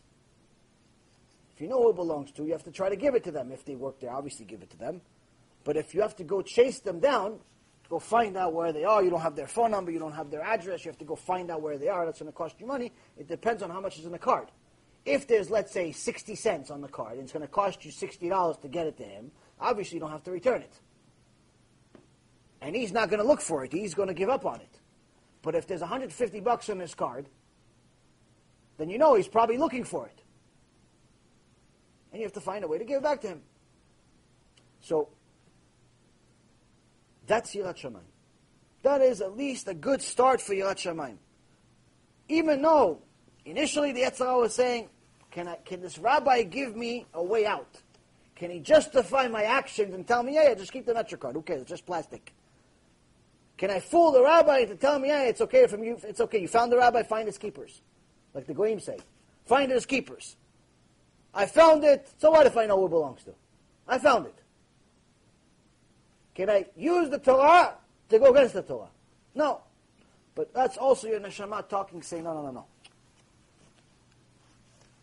Go. Ask, ask the question, but Hashem you get the right answer. But at least ask the question. What does God think? What does God think of my dress? What does God think of the business transaction? What does God think of what I just found? What does God think of everything that I'm doing? Once we start asking ourselves, what does God think, we already have a good start. Because then we're not going to waste any time oversleeping. We're not going to waste any time drinking wine in the afternoon. We're not going to waste any time doing all the things that we're not supposed to be doing. And to finalize it all, we're going to finally be able to, Bezrat Hashem, follow what David HaMelech, who was the fourth, uh, fourth, uh, I guess, part of the Merkava, of Hashem Barach, and he says in our tefillah every day there's different tehillim. There's different tehillim that we say, like for example in the um, in the um, Amidah, at the end of Amidah, we say v'achre mitzvotecha tirdof. V'achre mitzvotecha tirdof nafshi. We want to get to a point where after Hashem's commandments we're pursuing. How do we get to that point? David HaMelech is telling us here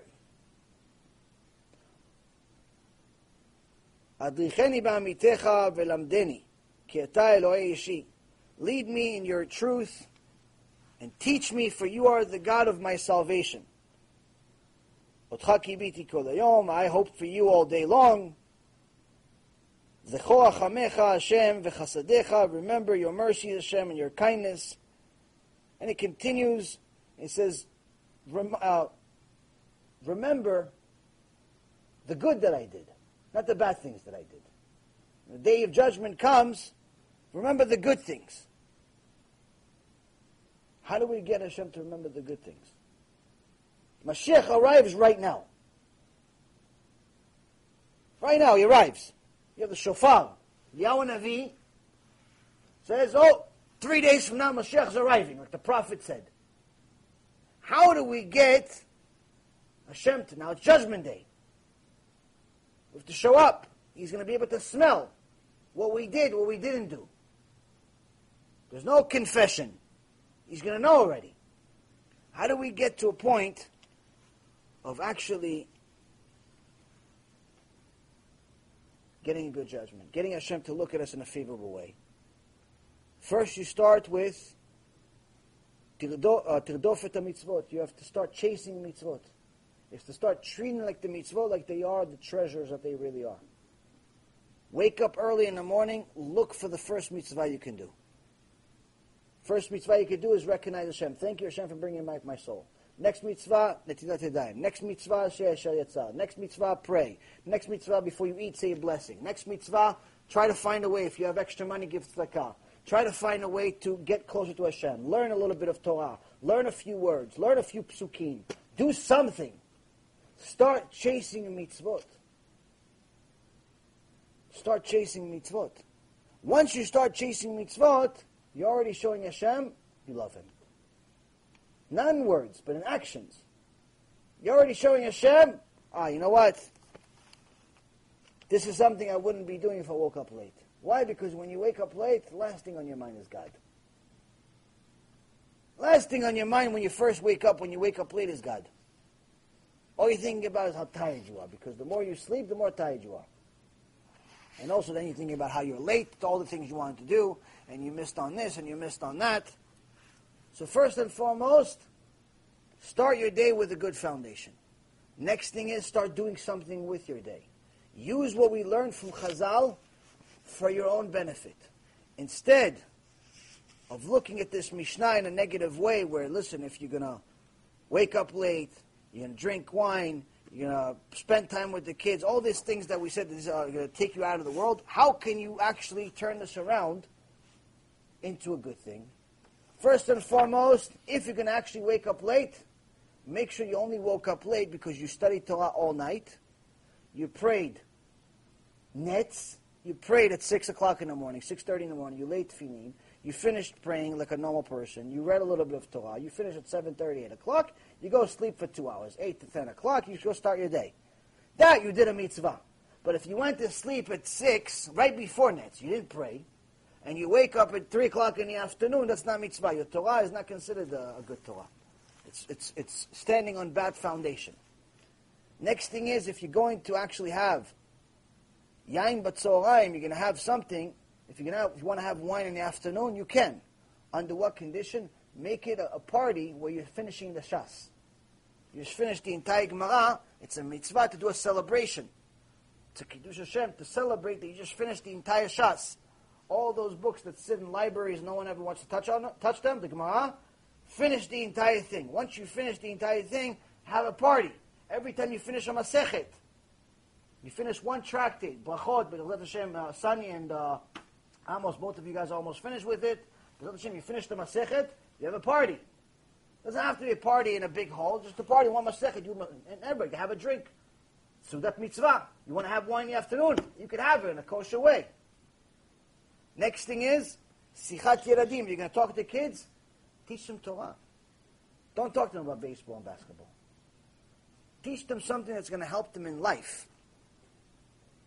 And don't tell them it's okay for them to spend their entire nights and afternoons and everything chasing things that are not what a Jew is supposed to do. Last but not least, if you're already going to be part of, unfortunately, most of the Bate in the world, have at least a few Amei Haaretz. Have a few, uh, have at least a few ignorant people that sit there and do nothing. And you, Baruch Hashem, you know a little bit of Torah. Go to the Beit Knesset. But instead of sitting with them and wasting your life with them, say, hey, you know what, guys? I have a chidush for you. Korach, he actually used to be a tzaddik. And, start telling him a chidush. Instead of talking about politics, Donald Trump, this Trump, that Trump, if she's a Mechalel Shabbat, if she's a Jew, if she's not a Jew, if there was one a tzaddik, if this one's a rasha, if he's good, all these things that people talk about, stop wasting your life talking about nothing. Tell these people, listen, there's a chidush. Korach, used to be a tzaddik, used to be Gadol Hador, used to be amazing, but he decided to change the rules. Everything went to the garbage because of one thing. So now you've turned this moshav letzim into Shiur Torah.